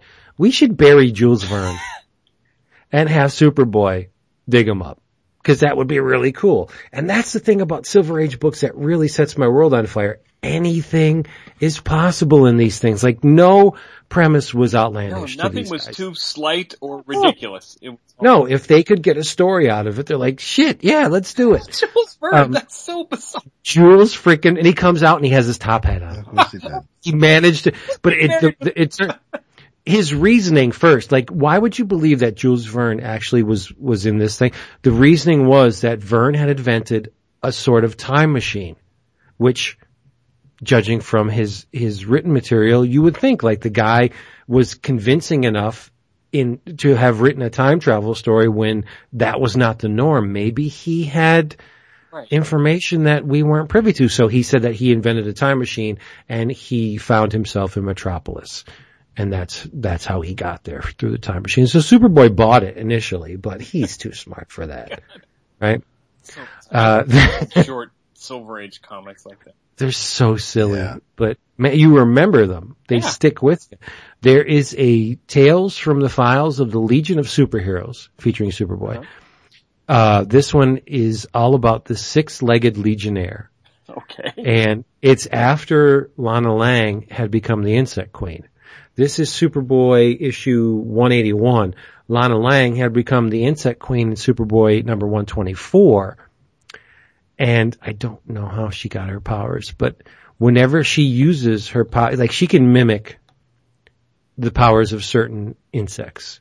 But when she does, her body, just her body, not her head, takes on the physical characteristics of the insect. Like if she is a worm, it will be Lana Lang, her head, on the body of a worm. Talk If about Lynchian. I mean, that's like something out of Dan Clowes right there. Yeah, and it's so strange. Um, she in in this story she takes the uh, powers of a tent caterpillar, uh, a, a standard housefly. Let's see, a moth. Um, she she becomes a foam bug. To there, there's a, an airplane um, crashing, and Lana Lang it's on fire, and it's it's heading towards the the ground, and Lana Lang takes uh, the powers of a foam bug to to shit this kind of fire extinguishing foam from her back end onto the plane. And it's like what? Uh, the whole thing was um Lana Superboy took Lana to the 31st century. Just to, cause he had a Legion meeting or something. And she's like, oh, I, I would really like to come. And, and she goes along with him, but it's so silly. Um, and eventually, because Lana um, who was thought of as ineffectual by Superboy and the Legion. Um, she she saves the day against against this giant winged octopus, and so she is she's now in the Legion reserves. But Now, who drew that? this was, I believe, let me uh, tell you exactly, Kurt See, Swan. Kurt, see, here's, you know, they were, t- we talked earlier to tie it all together about, you know, Curt Swan, it, Gary Groth says he's like boring, he just draws, you know, Superman flies out the window. A story this weird, you want Curt Swan. Yeah. You want Yeah. it to be drawn in the most mundane way possible because that just makes it even stranger. It makes it more outlandish. If, like, You're entirely If right. we're drawing it, it would, well, okay, it's just weird all over, but this makes it just disturbing in a way. Yeah, because it's played straight. Mhm. And it, it, it's, it's kind of like, um, um, Latka from, um, Taxi. Right. I'm. You know, it, because he would go on stage and play it so straight where you wouldn't know whether it's a joke or not. And there's that uneasy laughter. That's the thing with Curt Swan and the story like this where it's played, he deadpans it and you don't know how to take it, which makes it even better. oh yeah, completely. I agree. Why can't I remember Latka's name? Uh, Andy Kaufman. Andy Kaufman. My God, I'm getting old. Or it could be the beer. Could be fair. Um, it, after a full page ad for Jonah Hex. Yes, this is right before Jonah Hex started. It says, why were people afraid of this man? Because he was a physical monstrosity or because he was a deadly, merciless killer, a beast without feeling, without conscience. This man they called Jonah Hex. Oh, nice. Yep. And it's, uh, it's an amazing illustration. Uh, the last story in this issue is Superboy and his girlfriend Lana Lang who got married. Super marriage or super flop by Bob Brown, Murphy Anderson. And the story was written by Frank Robbins. Oh, written by him. Yeah, written by Robbins. Um, it's basically Lana bitching Of course. be, because um, Superboy's never around. Uh, he's always out saving somebody and righting wrongs and making the world a better place. And her girlfriends are like, "Sweetheart, are you serious? Your boyfriend is Superman and you're you're complaining?" Uh, that's basically the whole story. You know, Yeah. it just shows. That's it. No, it just shows, it shows Superboy doing all these wonderful things and Lana complaining, oh, he's never around. I never get to see him. And her girlfriends convince her like, you have the best thing in the world. You have like a man that like everybody respects and, and he likes you. Um, and at the end, Superboy comes in late for their date, um, because he rescued, um, a bunch of children, a bunch of orphans, and he takes them for ice cream. And, and Lana's like, Whatever. what the hell, what the hell's wrong with me? Why am I not seeing you're the best thing in the world? And those stories were written for, you know, little boys who, you know, girls are icky and a big pain in the ass and, yep. you know, it appeals to them. But again, uh, I got this issue, which is a, There we go. it's time. Alright. It's so friggin' time. I got this issue for two bucks. 48 pages for two bucks, less than the price of a current comic book. Do not hesitate. I always say this and nobody listens to me. Do not hesitate. If there's nothing on the racks that are, is, is, you know, really setting your world on fire, investigate the back issues because there is, there is so much gold back there. And I'm sure, you know, maybe this stuff has been reprinted, maybe not. You run the risk. I don't know. I don't have the com- uh, complete chronology of what DC has reprinted, but seriously, two bucks, how can you go wrong? It's so freaking strange. You and I vibe on the strange. Oh, completely. Oh, those are some of my favorite comics ever. Those uh, Silver Age stuff. That's why I would buy up all the showcases for that stuff. See, I can't talk showcase when Jason's here. he zones out. I can tell. You can actually hear him going into La La Land where, where the spreadsheet comes up with the cells and everything. And he's just like, uh, showcases are Yeah, great. yeah. I love them. David likes the showcases. It's just pure entertainment. It's just, yeah, Yep. it's just fascinating stuff. Who cares if the paper's crap? Oh, I don't care. I mean, just buy them to read them, you know. I'm, Yeah, exactly. Or color. yeah, yeah, you can do whatever you want with them. It was, all- That is so baffling to me, that current trend with the coloring books. Oh, I mean, kudos to anybody making money off it, like Scotty and, and, Yeah. and people like that.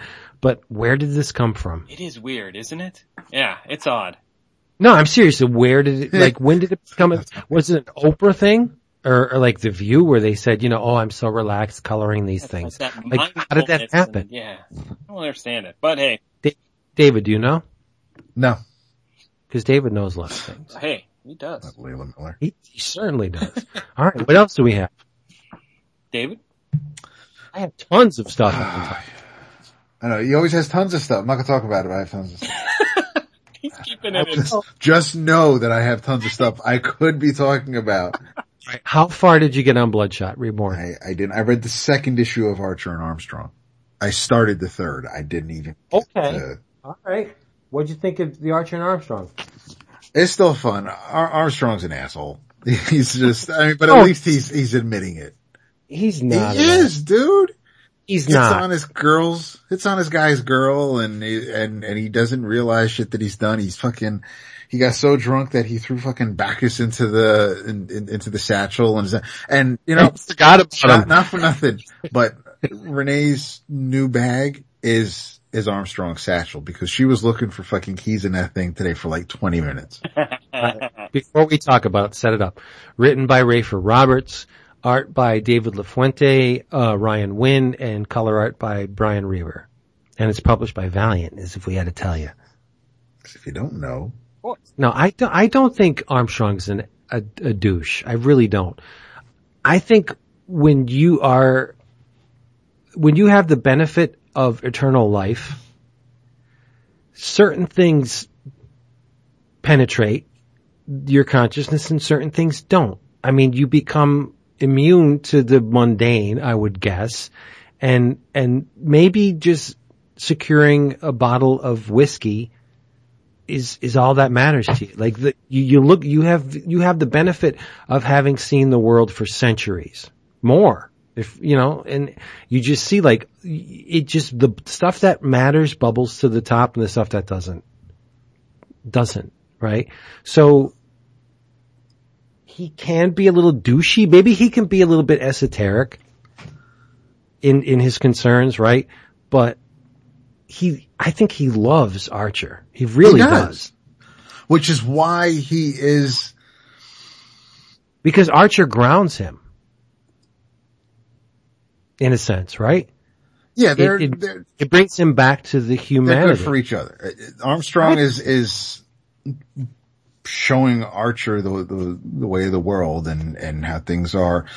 There is a world outside of Jesus riding dinosaurs and then you have, uh, and then Archer is, you know, letting Armstrong know you can't just, you can't be a bull in a china shop. You can't just do shit and, and think there are no consequences to your actions. And, and we're seeing that because there are flashbacks at the beginning of each issue where it, what's his friend's name? Frank?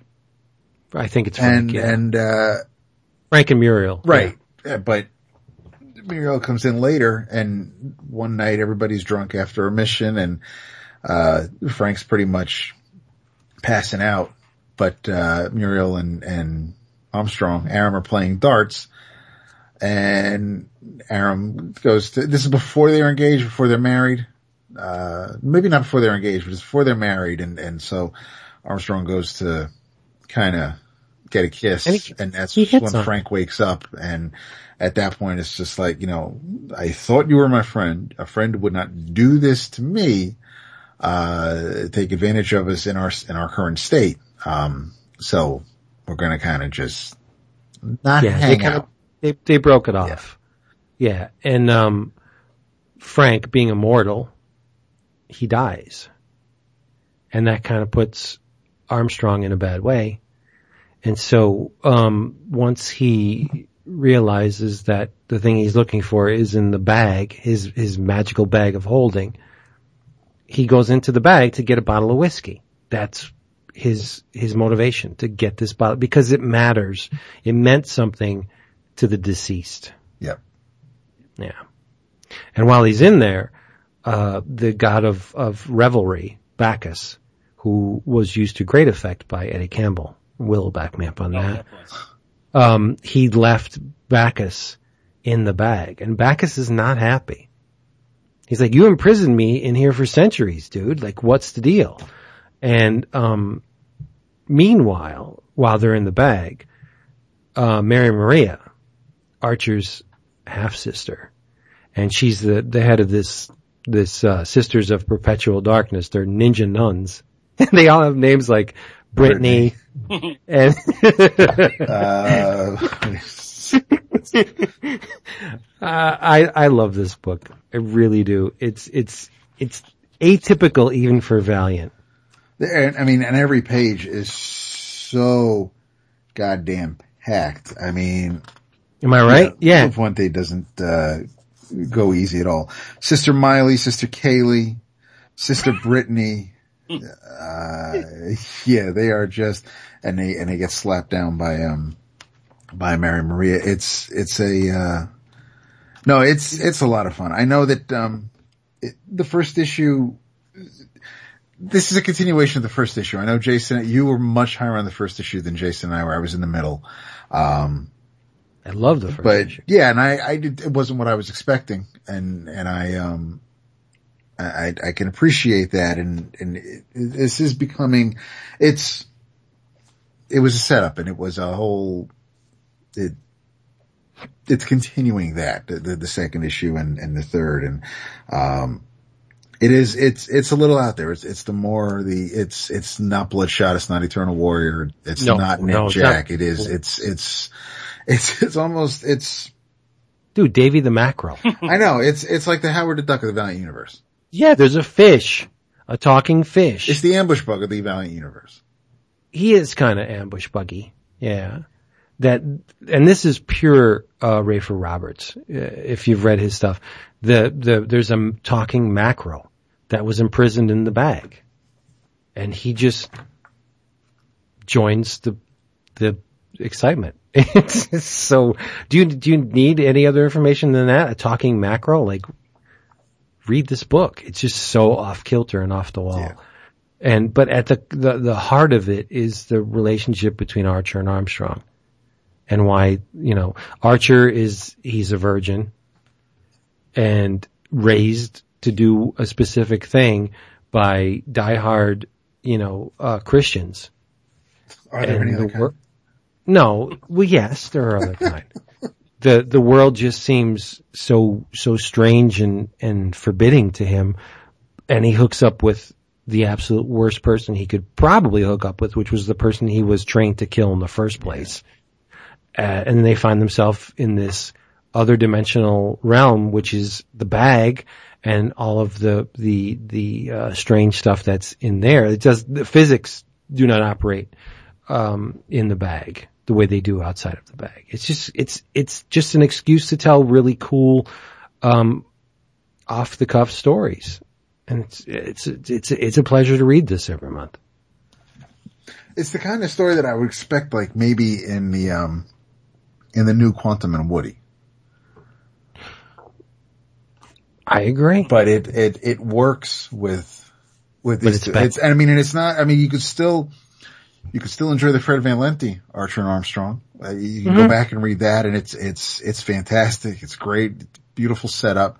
Um, This is more of the same, but there's just a weird. yeah, there's a There's a, there's a there's a strange edge to this one that the the Van Lente stuff, while fun, didn't didn't have this this. um I I like to think that Rafer Roberts is making it up as he's going along, which means as he's letting inspiration from whatever source drive him as to where these characters are going to go. That to me is great.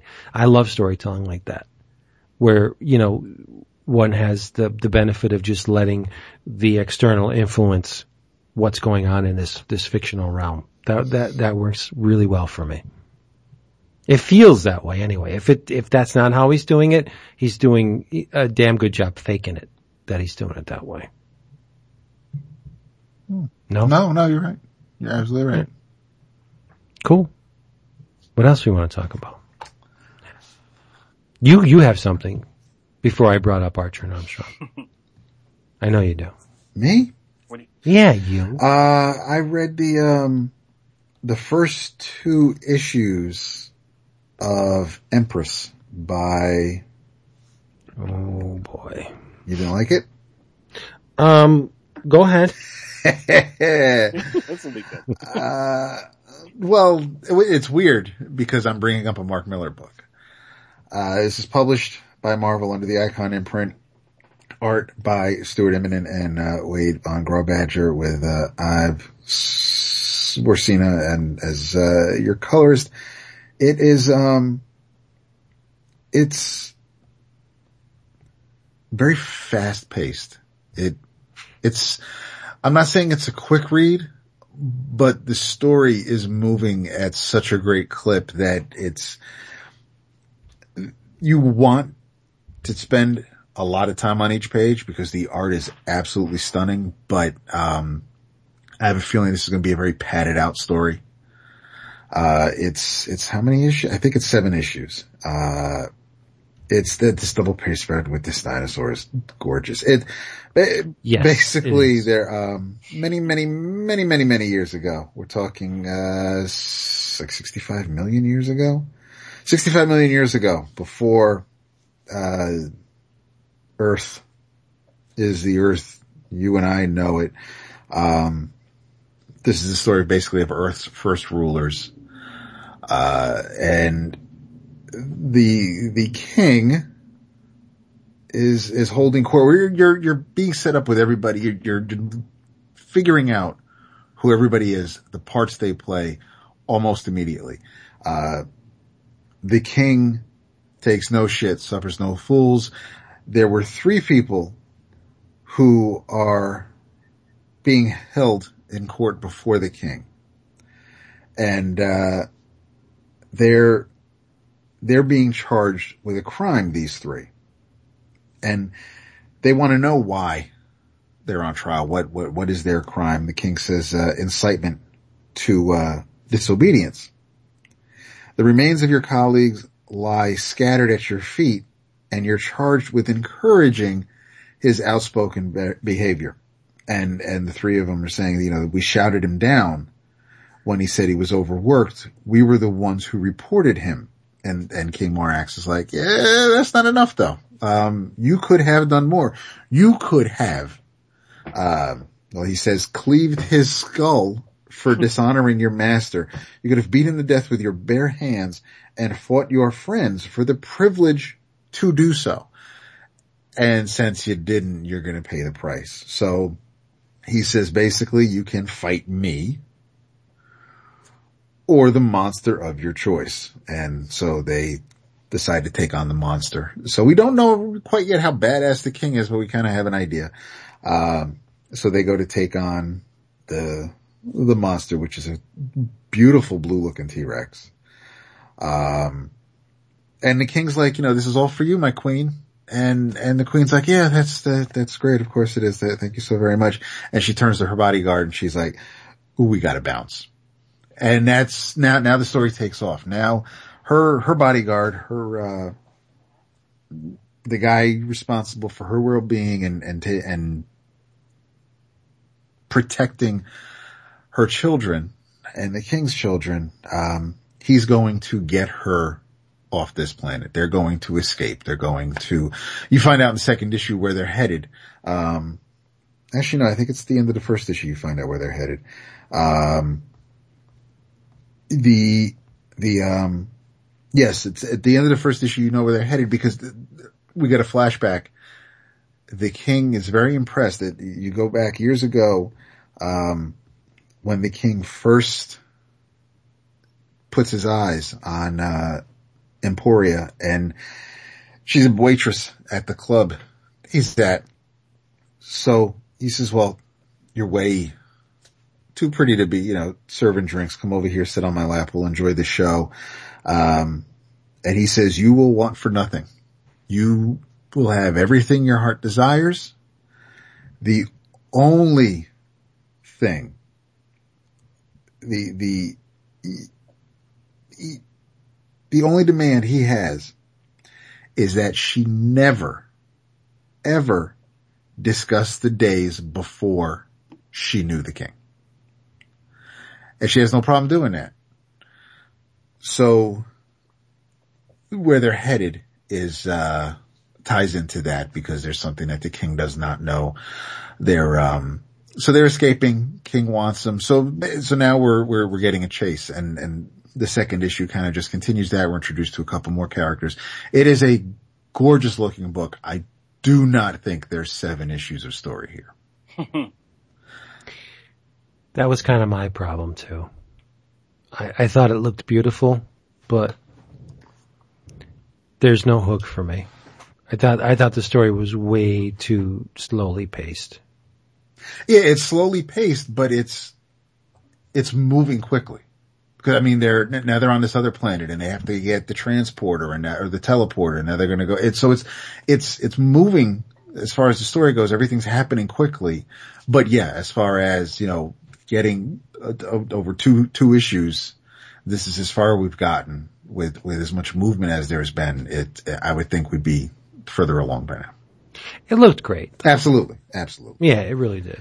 It may make a a, a, a fetching hardcover, but um, yeah, I, I, I may wait until another couple issues come out before I go back to it just to see if, if it reads better in chunks. You better send Mark Millar some of that Chris Samnee money because you've been digging on his stuff for no, quite a while. Let's not get carried away. I, there was, uh, the, the Flash Gordon ripoff. That was good. I like that. that yes. Fun. What was that? Starlight. Starlight. Yeah. Thank you. Uh, I was say, that was... That's great when you call something the Flash Gordon ripoff. I, am I wrong? I don't think he could argue against it being, it's, it is. I mean, No, but it was it's fun. It was well done. I It was. It absolutely was. It, it was gorgeous. Parlov's art is, is, is, Millar has no problem working with some fucking talented artists. Oh. And, and, um, and Jason and I are digging Huck. So he is reading that, right? He's writing that. So there's, um, Yeah, he's writing. there. okay. So it's, uh, like two things since Red Sun. I mean, come on. It's like, so, he gets a check. He does. all right, buddy. and I did read the, uh, the second and third issues of America Monster, but I'll wait for Jason to come back so we can, uh, Yeah, do that. that. Did you?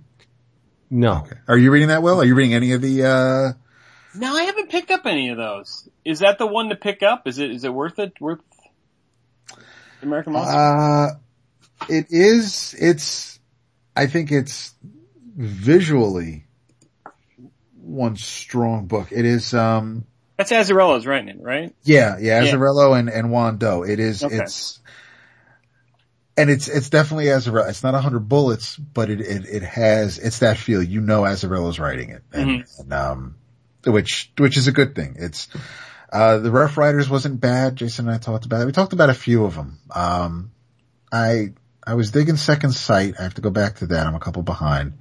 Um, and Insexts is, is good too. So I mean, they're, they have a couple. They're, they're not, they're not batting a thousand, but, but they've got some pretty decent output. But I think, I, I think American Monster is, um, is probably the, the highlight. Excellent. I will check that out then. And for the record, those of you keeping score, we have not talked a single word about the rebirth titles this week. Are we going to, or we, I, it's, I don't know. That's entirely up to you. I, I read two of them. I read one of them. What did you read? I read, I, and I think this is new this week. The uh, Tom's uh, the Batman number. one Right. Is That that new? yeah, I read that one too. well, the Batman Rebirth was a couple weeks ago. This is now Batman number one. Batman number one. Right, right. Yeah. Yeah. I enjoyed it. Yeah, I did too. I was. I thought it was really, and, and I sometimes have a problem with Finch, Yeah. Yeah, but, but I didn't this issue. it was fine. I mean, if if I definitely I like the writing more than the art on this one, Yep.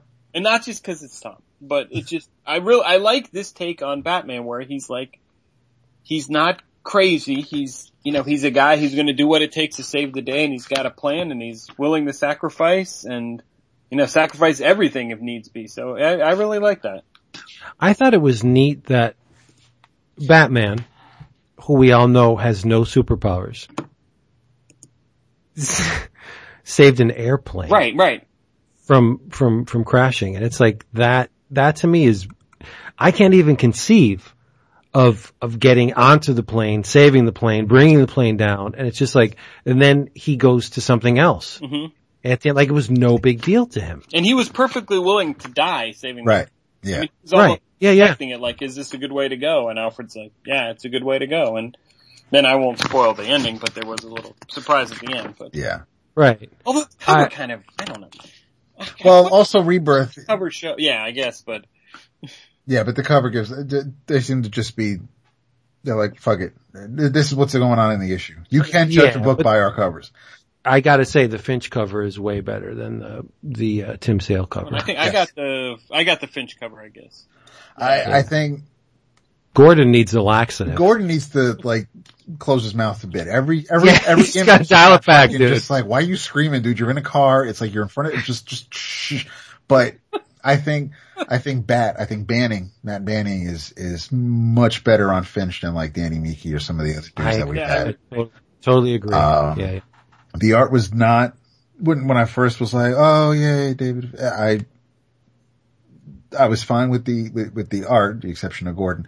I think my my only issue with this was, um, and it was neat. You know, hey, it's Batman riding an airplane, but Mhm. it was a little. That, that's where I was just like, that's. It's not Spider Man. It's not. I mean, he, he's. He's got no powers. He's on top of an air. It's That's not, it's not, incredible. right. But see, that's the thing. It's like, it's not flying at top speed at this point, but it's still high in the air going pretty goddamn fast. And I'm like, Dude, it's on an airplane. I know, Yeah. I, Like fighting an airplane. but, but part, crazy. but uh, part of me was just like, it's this close from missing Bat Shark Repellent. Uh, I don't know. But he jettisons out of the Batmobile. Oh no, it, it was a great and setup. Onto the plane. yeah, he drives the car through the bridge first. Yeah. Yep. And it's And not but like he's does- not, he's not winging it. He's not doing it all on his own. He's got, Oh, no, he's, no. he's taking things apart so he can attach it to the wings and he's talking to Alfred. I mean, so it's, it's a team effort and I love that about it. It's, um, It's totally outlandish. It really Right. is. That, that a, a, a, a passenger plane of that size could not only be brought down by a man, but navigating through buildings mm-hmm. Like there's there's one point in the story where he tilts he tilts the plane. yeah, to go through the. It's just it's insane. But it's it's a human being. It's not that, that- that. Can you picture a police officer, like somehow getting on top of it? It's there's nothing different, or, or a firefighter, or like a doctor or something. He's just a human being. Yes, he's physically more than a human being because he's trained himself to do that. But he's nothing but a dude, and he brings down like a 747. I thought I, I like Tom's making a statement with this. Yeah, He really is. it's big. It's a, it's a big story. Yeah, I mean it's. Yeah, I I mean I enjoyed it. Yeah, I liked it. I like. I liked it a lot. I'm not sure. I don't like the design of the the Gotham and Gotham Girl costumes. They're okay. Oh, see, Will was trying to like, you know, I was trying to not. It's on the cover. It is. That's weird. It's on the. but you don't know who they are until you read the last page. No, you don't Yeah, know who up? they are. You don't even know who they are on the last page, right? No, you really don't. But you know what they can do, I guess. Yeah. Yeah. I mean, I, far be it from me to shy away from a miniskirt, but I just think that the costumes Blackhawk over are, here, yeah. you know, Yeah, you you use old English for your, your That's logo. for a logo. That's not going to read. You know. You're dead to me. You can't even read that Let's shit even when it's like not. Yeah. First of all, go sans serif, people. Please. Seriously. My man. Sam- Love it. But no, I thought this was a great start. Yeah, I like I- He certainly captured my attention, but, um, it- get, let's get Gordon the laxative. For some kind of happy Um, pills because he's really high strung, man. I'm, I'm, I'd like to know more about, uh, Mr. Observe the Clock, who, who's taking out Kobra operatives. Oh yeah, Yeah. yeah, yeah. And I wonder, is this Kobra the Kirby Kobra? It's the, Let me see. It uh, looks like it. KOBRA Cobra, I think. Yeah, Yeah, by the Kirby, yeah, isn't it? yeah, the costume lends me to believe that it's it's Kirby Yeah, well, and, and also, yeah, cause that's the one with the, he was, uh, in Batman and the Outsiders when Alan Davis was drawing it, Batman had to take him on. So yeah, I mean, yeah, Kirby Kobra, but I never think of him that way. yeah, I didn't read that. Not yet, you didn't. I will probably, but no, great start by uh, Mr. Tom King and company. I thought it was it was um notable. It just I, I still can't get it out of my head that friggin' Batman brought down F seven forty seven. It's like you And know, having a full conversation while he's doing it. Oh, completely. And Yeah. yeah, it's That's- no big you deal. know. Yeah, I'll, I'll get that. I I'm mean, all right. oh, that's right. I'm going to take this plane down, but I just gotta know would mom and dad have been proud of me? Yeah, with that- Everything I've done all these years, but will this be the moment where they're proud of me? Mm-hmm. Alfred's like, yeah, yeah. The, Yeah, they're just, we've gone over this before. You said you read two. What was the other one? David. Oh, Green Arrow. Oh, you say it. Oh, Green Arrow. Because I Yeah. didn't know you, I thought, I, I thought I I said it. one and I thought you said two, but I was, I didn't know Yeah. who you were talking. I read Green Arrow too. What'd you think? I'm tickled pink that our buddy Otto Schmidt is back on the art. I didn't think he was going to make the transition between the the uh, the re- rebirth title and the the ongoing, but obviously he is. Well, he's where it, the the rebirth in this one because we were talking about previews last month how um Ferreyra is doing what three and four, so maybe every two issues. I don't know. oh, okay. Well, whatever the case, I thought this issue looked great. This I'm issue did guessing- look great. Yeah, I'm guessing. But, you know, props to Ollie. Having just met her, and he gets her in the sack that quick. he's a I player. think we were led to believe they'd be in the sack by the end of the pre-birth issue. yeah, but I mean, I, I can't, that's a superpower right there. Well, yeah. Getting a woman that looks like that into the sack like the first time you meet her. But That's better than landing a plane. I think, yeah, Yeah. yeah, That there's a bigger payoff, I think. But no, I thought this issue looked spectacular. I would guess, knowing David, that it was, the, the problems David had with the rebirth issue remained Only, yeah, with this yeah, they only continued here. I thought the last page was pretty neat. That was, I, but I know we know nothing of of Emmy, so I have no idea who the hell she is. So by the time we get to the end of the issue with this reveal, I'm like, oh, okay. Uh, I'm I'm sure this is supposed to be pretty heavy. Um, but I think my main issue, yes, the dialogue like last time was kind of like the pacing. There's, there's a, um, there's a scene where, where Ollie is taking Dinah around. He's, he's showing her all the sites or all the sites that have Queen's name attached to them. But they're having just one, he's just having one conversation or his side of the conversation, but we're, we're in each panel, we're hitting, you know, Queen's Helping Hand, which is a soup kitchen and, and Queen's Children Hospital and Queen's Diamond Public Park and then Queen's Fresh Start where, where battered women and, and, and, uh, victims of domestic abuse can, can have a safe haven. And it's just like, it's like that pro- you didn't need to have one long ass motorcycle ride to show us everything that has the Queen name attached to it. It's just one of those things where I'm like, it's so pretty to look at. And as I'm reading it and going along with the pictures, I'm like, this, it's just really not matching up for me, but it does look fantastic. I, I thought the, um, the art was great in there. There's enough here, especially with, uh, with Ollie's accountant now in the mix here. There's, there's enough going on. Dude, Dinah's perfect. She is absolutely perfect. Oh yeah, no, there's, That's my template right there. homeboy, you know, the, the next issues when, when Ferreyra comes on, he's, he's got some big, Big shoes to fill. Oh yeah. Yeah. But see, she's, I, I don't know what she's got working on her though, because she, he shows her all that stuff and then she just like, she walks away from him. Like, how can he not be, how can he not prove to you that he is altruistic? Like, look at all the stuff that he does and she still finds fault with it. You know what It's I mean? like, we barely know each other. Chick, you were in his bed 20 minutes ago. Seriously, you gave him the gold, and now you're just like, nah, I don't know. I don't get it. But it's a woman for you, right? That's true. Who can figure them out? I just want to know, was Shado a thing in the new 52? Cause I didn't read a lot of Green Arrow. Yeah, during the, uh, I believe she was in the Lemire run with the, um, not the League of Assassins stuff, but with like Damian Darhk and there But was, did it pick up the, it, this is the same Shado from before? I think so. Okay. I mean, she looks an awful lot like the Longbow Hunter Shado. That's what I'm saying. is- I mean, Yeah. you know, why, you, there's really no reason to fuck with something if it works. It's a good look. Okay. Damn! As long as it's not drawn by Mike Why- oh. you don't like your ninjas to look Native American? No, but I, I gotta say, I, Green Arrow, like I said, is a hard sell for me. But so far, win-win. The rebirth and this number one issue were great. Can't, I I just can't wait to see where this goes. Yeah. It's so pretty. The last time you said that about a Green Arrow book. I can't even remember. And I, I I have to be honest. The Neal Adams cover? I don't think I saw that one. Yeah, I don't think I did either. y- You don't really have to. Hmm. Cause it's a little weird. No! And Yeah, it's, it's a little weird. Stop. from the man who created Batman Odyssey.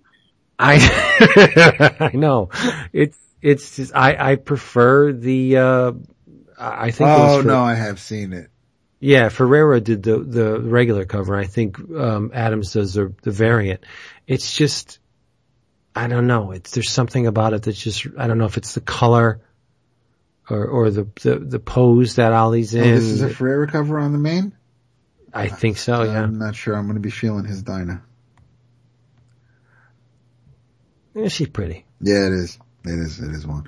Yeah, I mean, it's. It looks like it looks like Ollie on the Neal cover. It's it's definitely it looks like Green Arrow, Um, but it, he's, uh, he's having. yeah It looks like he's clicking his heels three times, and and there's some movement going on. It's just it's. it's Yeah, weird. it's just I don't know, and to put so much time and effort into the compound bow, that seems to be the thing. They're all doing that now. It's crazy. I, yeah, it's got. that's the, I like to think that that Ollie doesn't need a supercharged bow. that that that, that the skill is in the archer, not the, the, the implement. and the wheels. Yes, I don't, I don't know. I don't get, I don't get it.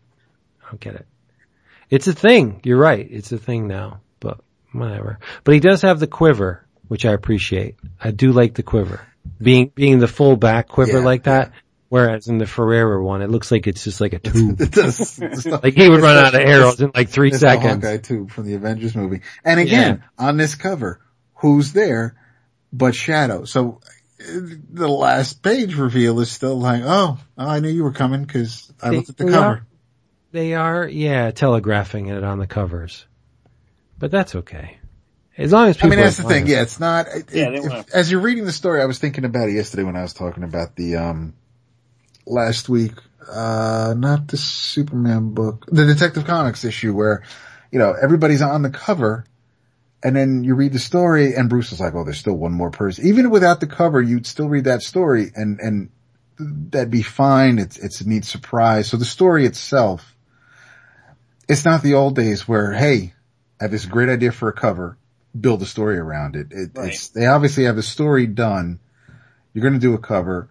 I want a cover featuring, you know, what's in the issue, what's going on. I mean, I kind of like this more than the single image of a character on, on a blank white background that's, you know, made to be a poster or someone's wallpaper. There, there's at least some action stuff going on on the DC covers, but yeah, there's still, it's, it's weird for me to read a story where it's designed to be a surprise when you've already played your hand 22 pages back. Right. And, uh, for the record, Kevin Nowlan inked that Neal Adams one. Did he? Really? Yep. Yep. That must be the good part about it. He did. I don't want to say nothing bad about Neal. Neal. He, He makes his, he makes his And then choices. he got those checks to send him. Yeah. Speaking of sending checks, Oh, so Ah, snappy.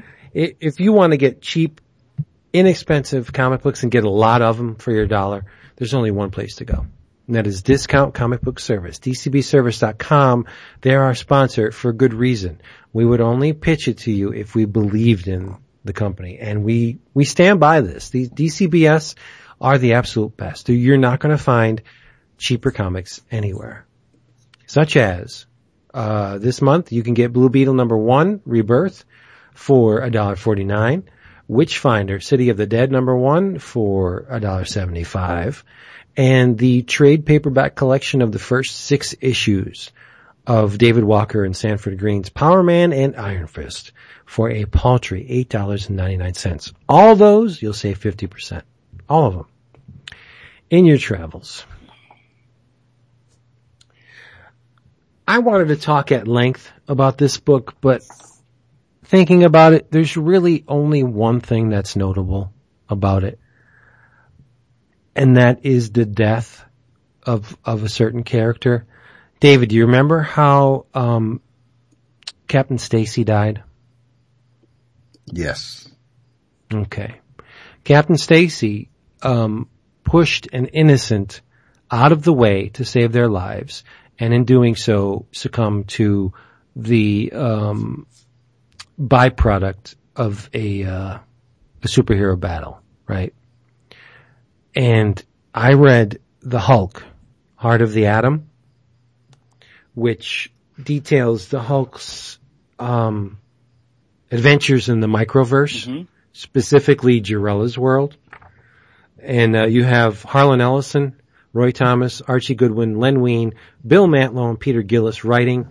Pencilers are Herb Trimpe and Sal Buscema. Inks by Sam Grainger, John Severin, Sal Trapani, Joe Staton, Sal Buscema, and Mike Esposito. And I think number one, Harlan Ellison titling his story The Brute That Shouted Love at the Heart of the Atom is probably one of the best titled Marvel stories of all time. That's right. Playing off his Yeah. own. Yeah.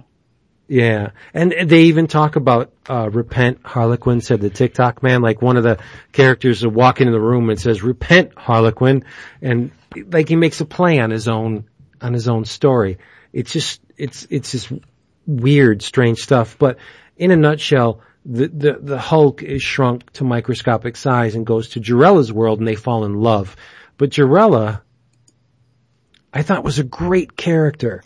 And I don't know if it was a case of we don't know what to do with this character or, you know, maybe it was a Gwen Stacy thing where we thought, you know, in order for the character to, to uh, connect with the readers, they have to suffer like the Hulk. But Jarella is killed.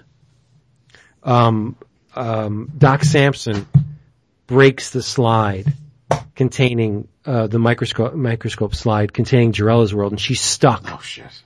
In, in, in our in our world. And and at one point, the Hulk is battling um not what's his uh, not Cyclone Man. I'll get his name. It's it's just like a two bit villain, but it's really not. Uh, the the the it's um damn it. It's like not Cyclone Man. Where am I looking here? I don't know. Crypto Man. Okay, Crypto Man. But he's being controlled. He's just a, a, a very high powered battle suit. And he's being controlled by this mysterious, shadowy person that wants to be known as a great supervillain. Like he wants to do damage to the Hulk and then he could be, he can be respected as a supervillain. And we never really see who this person is. But at one point in the story, the Hulk is battling it with this Crypto Man. And Crypto Man's really strong. Like he has, initially he has 50% of Thor's strength, but this shadowy villain type person jacks it up where he has 100% of Thor's strength. So it's essentially the Hulk battling Thor, which is pretty much a pitched battle, right? Mm-hmm. I won't get into the whole who's stronger, Hulk or Thor, but they're on the same level, right? But during the battle, buildings get destroyed and Jarella notices that there's a child in the path of the debris and she goes to push the child out of the way and she gets killed. And being a Hulk fan, it's really painful for me to read this damn thing because I love the Hulk and to see the Hulk, like, to see the Hulk cry, that's tough because the Hulk is all like, you know, s- smash and, and no one understands me and I'm ostracized and puny humans always trying to hurt Hulk and, you know, it's, it's tough.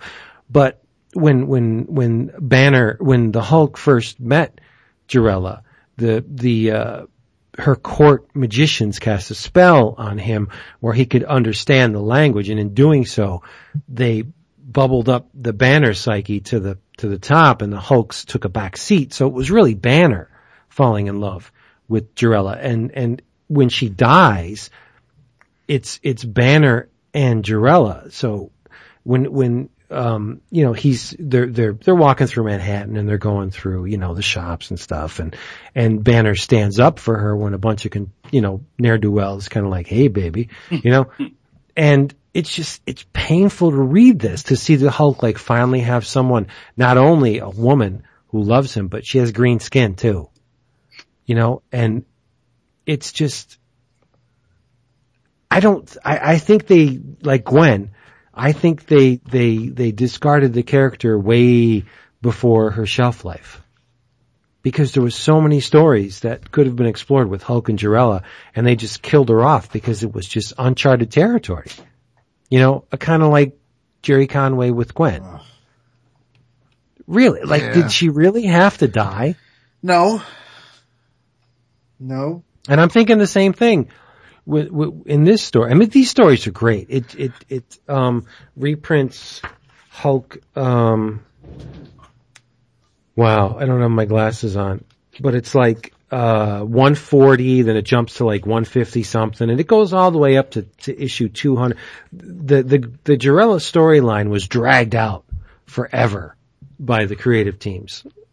And she would find the Hulk and they'd be together and then someone would take the Hulk away.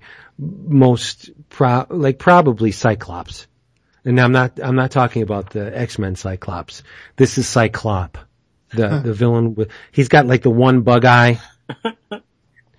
and, uh, it- it's just like Hulk lands in Jarella, um, land and then he's taken away. And then Jarella, he's taken away again and then Jarella comes to Earth and then she's taken away because she dies. And it's just, it's almost painful to read.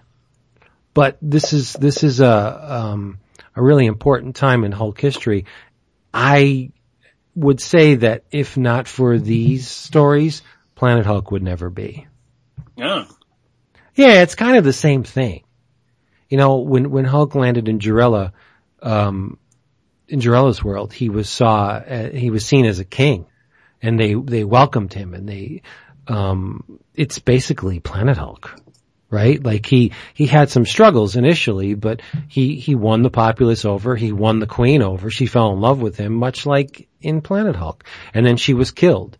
So in a lot of ways, Planet Hulk is just a retelling of this whole Jarella thing. Albeit, you know, better. But, um, Heart of the Atom, it's great stuff. That wasn't a ringing endorsement, was it? No, it was, but it made it sound interesting. No, it's interesting. And then there's a character at the end that I completely forgot about, the gardener. David, do you remember the gardener? Sounds familiar. The gardener has a soul gem. Huh. Yeah. And, and, and the Hulk, he's, he's totally despondent over Jarella's death. He doesn't know what to do. But the thing that pops into his mind first is, I'm gonna go see the magic man. And maybe the magic man can bring Jarella back. And of course, by the magic man, he's talking about Doctor Strange. So he goes to Greenwich Village and on the way, like, humans, uh, they just attack him because he's the Hulk, right? He's a threat. And even when he gets to Greenwich Village, the defenders attack him as a threat. And, and all he wants to do is have, bring Jarella back. And Doctor Strange's like, buddy, I can't do anything. She's dead. So the Hulk brings Jarella back to her world. And when he gets to her world, everything is like destroyed, like it's ravaged because there's these, um, earthquakes and stuff that happen because of something previously in, in the story. And, uh, this gardener character has made an oasis in this one point, this one part of Jarella's world. And the dude has a soul gem. And I was like, how did this happen? And if you read in the back of the, the, the hardcover, they do some, uh, pages, they include some pages from the Who's, the, uh, Marvel handbook for the, the Marvel universe. And in the gardeners, uh, section, it's just like, yeah, he actually had a soul gem, gave it up and then retrieved it and, uh, he's big doings and I, I don't remember this character ever. Like I don't recall seeing the gardener in, in recent Marvel continuity. If the guy had a soul gem, Thanos at one point would have had to go and take it. Right? To make the Infinity Yeah. Gauntlet. And I, I don't remember, I don't remember the gardener at all. So whether he was discarded after the fact or, or, or not remains to be seen. But yeah, Hulk, Heart of the Atom. It's a great hardcover, but it's sad. It's so freaking sad oh, to see the Hulk find actually actually find someone that that accepts him for who he is and loves him, and then she's just like killed in this offhand way, like a victim of of of collateral damage. It's weird. Weird. It is, but I love it. So in your in your travels, be mopey. That's right. In, in your travels, pick up the the Heart of the Atom Get some tissues. hardcover and and and watch. You can s- you'll believe a Hulk can cry. Oh.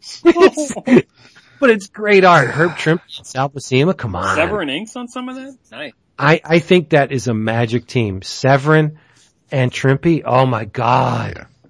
Yeah, Severin, uh, I'm not gonna say it again. You know what I, uh, my opinion, Severin. So good.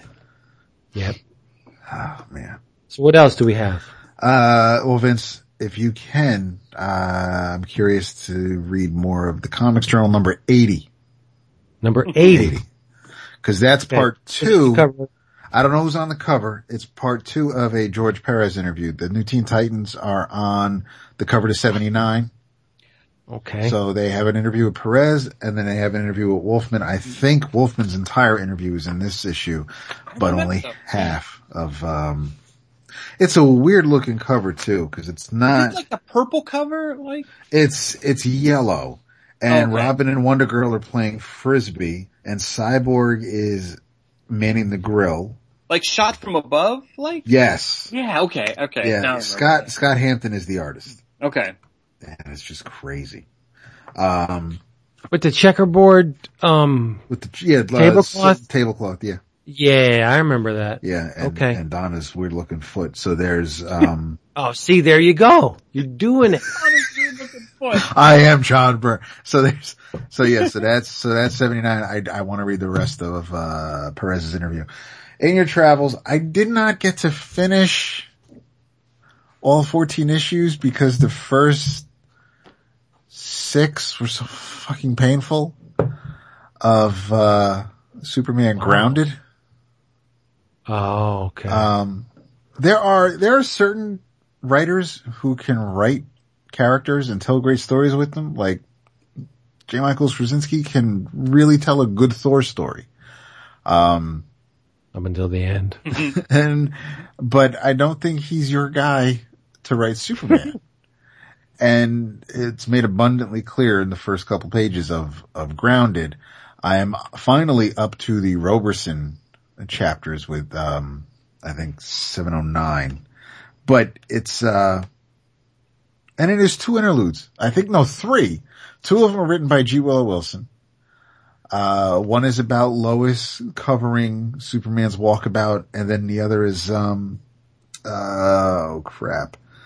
There was, one is, is uh, from Perry White's perspective because a blogger is, uh, took a picture of Superman and Lois Lane kissing and Perry wants to get to the bottom of this because he knows Lois Lane is married to Clark Kent and this is bullshit. Turns out that the blogger was just using a doctored postcard from a party flyer.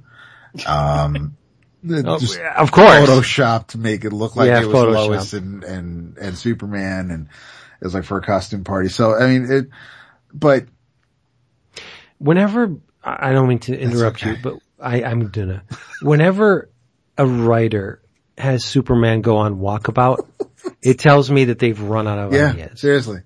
Like remember when Jurgens and company did it when Superman when exiled himself to Right. space, and he he went on all those adventures in space and he met Matrix and uh, well he ran into Matrix. That just tells me they've ran out of ideas what to do with Superman on Earth, and now they're just they're just winging it. Yeah.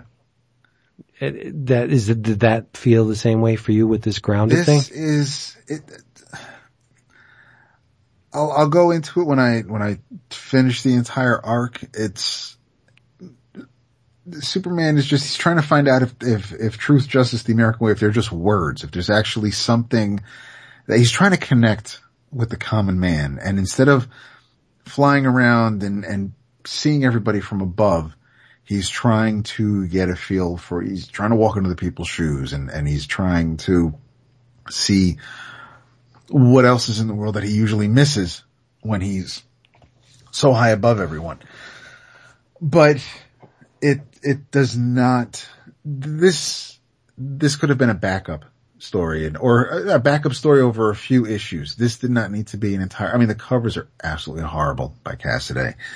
Um, Oh man, it's, Will, you're gonna have to bring us up. Oh no, no, because that's not my in your travels. This is I was I wanted it Oh, to be okay. Travels, walk away from these guys. yeah, in your travels.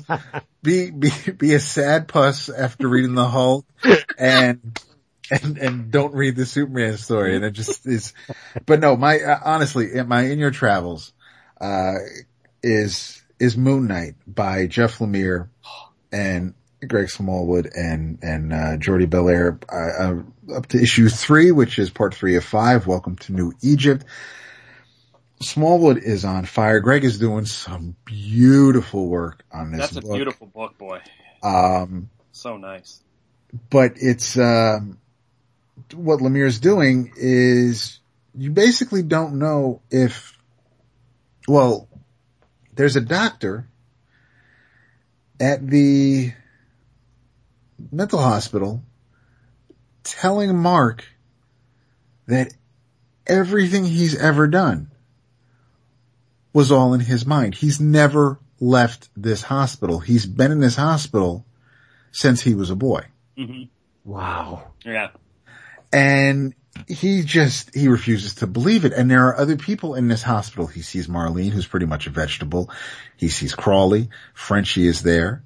Um, some of them do know him as Mark Spector. You know, Crawley and Frenchie are like, dude, you know, you, you're, you're Grant, you're Spector, you're, you know, this is, we, we know who you are. We even got your costume and, and they have his Mr. Knight outfit from the previous volume of, of Moon Knight and, um, they make it to the roof of the of the hospital and he looks out and like all of New York is covered in sand and there's pyramids and, and it looks like Egypt. And, um, these two orderlies are always beating the shit out of Mark. Uh, the, the, the, the, the doctor is, um, is, is made to look like, um, Emmett, the soul eater. Her name is Dr. Emmett. Uh, but she looks like a, she looks like a crocodile and, uh, mm-hmm. well, at least, at least in Mark's dream when, when he's seeing everything for real. But by the time we get to the, um, Mark is still, you know, he, he's still talking to Khonshu and, and, and trying to find out, you know, if, if he really is, um, who he is, who he's supposed to be. Uh, they have a, um, they meet Anubis because they have to cross over and, and, and get away from the hospital. Uh, but he, he, there's a cost. He needs a soul. Uh, someone does offer up their soul before, um, before Bobby and Billy, the orderlies, show up, and uh, and they get away, and they are uh, they're the end of the fifth, the end of the third issue is is they're in New York, and again though New York is is there's nothing but sand on the ground, and and there's pyramids, and and uh, it's it looks nuts, but it is it's it's a head trip, man. There's there's you don't know if if up is up or it, it's they're really screwing with Mark with this and and it's um it it's great it's it's a gorgeous looking book but it is it if basically if you if you've never read a Moon Knight comic, this would be a good place to start. There's, there's nothing, there's nothing wrong with these three issues. I, I'm, I'm having a lot of fun with them and they're, they're nuts. So I'm, I'm on board to see where they're going with this. Cool. Yeah, that's true. I've only read the first one, but it really nice, really good stuff. Yeah. Mr. Pfeifer. Let's see. I here's um I don't think I don't think you guys have talked about Fun Home. Oh no. This no not fun no no. um, have you guys talked about the fix at all from Image? No, because Nick Spencer's writing it. Oh, you guys hate Nick Spencer? we don't hate. It's no, because he made Captain America Nazi. Is no. that it? I can't believe No, it's because it's because he's done other things. Okay. Well, I liked. I was a big fan of uh Superior Foes of Spider-Man. I really liked that book. Me too. And, um, and the same team is Nick Spencer and Steve Lieber. Um, this is, I guess this series is really popular because I think I got the, I've only been able to find the first issue and the third printing of that. But so far, it's a lot of fun. It's not superhero related at all. It's about a couple of cops who were very bad cops. They're they're robbing places and you know they got all kinds of drug deals going. But it's all told in a kind of a very dark, comedic way. And um, good characters. I like the art. There's a lot of uh, good little tricks Steve Lieber does to kind of tell the story by inset panels and, and little graphics and stuff. And is and, it a period piece or is it modern day? No, it's modern day. Yeah, okay. they're out in um in L.A. and Hollywood, and as the issue ends, they've got a big, they have to escort a big drug shipment through LAX and they're worried because the, uh, L- LAPD's top drug officer is stationed there, and as the reveal is, he's a little beagle named Pretzels. It's like a drug sniffing dog. so that's uh, the the issue. Uh, the third printing has a photo cover of this beagle looking up at the word "the fix," but it's uh it's a lot of fun. It's uh, I mean, we are talking about you know some comics you read in three minutes. This one will definitely, it'll keep you going. I don't know. It must be. It's a thicker than normal issue, but there's a lot of dialogue, a lot of panels per page. But it's a, it's good, good story, a lot of fun. Um, I really enjoyed it. So the fix, if you like a dark comedic sort of crime drama. So there you go. Cool. I'll put that on the list. And I think yeah, I, I want to say there's like three issues out, or, or, or maybe two, but uh, yeah, it's, it's, selling real well. They're in the third printing on the first, so. Wow. Yeah, it's something I, I was thinking about when um, the when the first trade comes. in. Is it is it an ongoing? It um I think it is, and you know, to be honest, I like. I'm. I think I'm. I enjoyed the first issue a lot, but I may kind of back off and just wait for the trade then, which I realize is you know not the way to support the book, but I'll buy the trade anyway, so I might as well kind of hold off. And it's not like I don't have a lot of comics to read in the meantime. Truth. It's absolutely true. I find myself doing that a lot. Buying the first issue and it's like, oh, this is awesome. Wait for the Wait for the trade. I know. Yep. I know. Cause we're all grown up. That's right, we we're like up. bookshelves. We got other, you know, we got we got stuff. We got stuff. we got ladies. Stuff. All right, everybody. If you enjoyed what you heard here, please do us a super solid and leave us a review somewhere. iTunes, wherever you got this, please leave us a review because we really appreciate that. And um, we would like to thank our buddy, our boo, Mr. Will Pfeifer, for joining us. It's always a great time when he's here. Guys, thank you. I uh, I had a great time. Oh, I love it. I love being part of the show. I'm honored. I'm honored by the invitation. Well, maybe we can get rid of the boy. Oh, no, no, no. No? hey, you slip uh, up. You only get one chance to slip up. You know what I'm saying? And if you're gone, you get replaced. That's how it works. Especially when it's like, hey guys, we need to change nights this week. Okay. The next day. Dudes, that ain't gonna work. Well, okay. So what, what night, no wait, what, what night would you like to do it? Oh, I can't do it any night. what?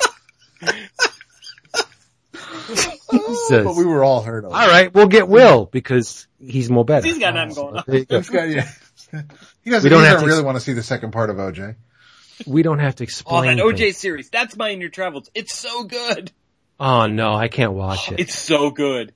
I would get infuriated if I watched that show. That happens too, but it's Yeah. so good. Speaking of TV, uh, have you watched um, the Netflix Voltron? No. Ah, it's I'm great. gonna watch, I'm gonna watch the first episode, because the first episode's an hour, I found out. I, Yeah, yeah. I, I usually watch something while I'm on the bike, so I finished Deep Space Nine, I was like, oh alright, I'll keep going for another half hour, I'll watch the first episode of, oh, it's an hour, well then I'll just watch it the next, so I'll, I'll watch it tomorrow. no, it's really great. Um, we're looking for stuff to replace. My daughters and I watch TV, and if I tell you what I watch, you'd be like, dude. Yeah, well. All right, Grey's Anatomy. Oh, dude. We love Grey's Anatomy. I'm sorry, I love Yeah. it. And uh, we're nearing the end now, and they're like, "What are we gonna do to replace it?" So I was like, "All right, how about this Voltron?" So we watched the first episode, and Mia was like, "This is the greatest thing ever." Nina fell asleep about 15 minutes into it. So there you go. That shows you. yeah, but I thought it was fantastic. It's it's a lot like you know the the source materials, but it's um there's a lot of um I don't know what they call it, but when they do the the the CGI rotoscoping on the lions, like you could tell they're they're being helped in the animation. Mhm. Like it's not by hand. It's definitely not by hand when the lions pop in. But that's okay. They did that with Transformers. Um, a lot of the newer series. They're they're I don't know what the name of it is. I'm just going to call it rotoscoped, where they do this CAD thing, where they have help from a computer Yeah, to position the, you know, the 3D view of the the robot, and um, it, I think it looks great. So yeah, Voltron, Excellent. and it's funny. All right, everybody. Thank you for being here. We thank Will Pfeifer for being here. David thanks you for being here because he loves you so much that he cannot live another moment without you here.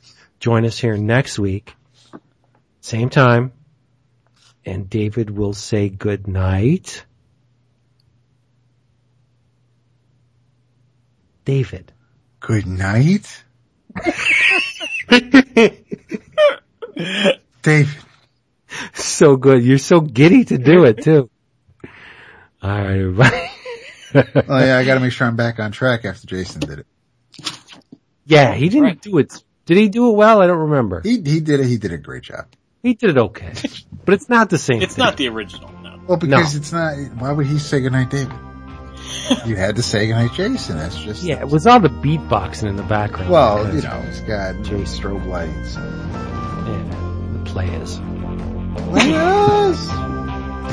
Bye. Peace. Say goodnight, Will.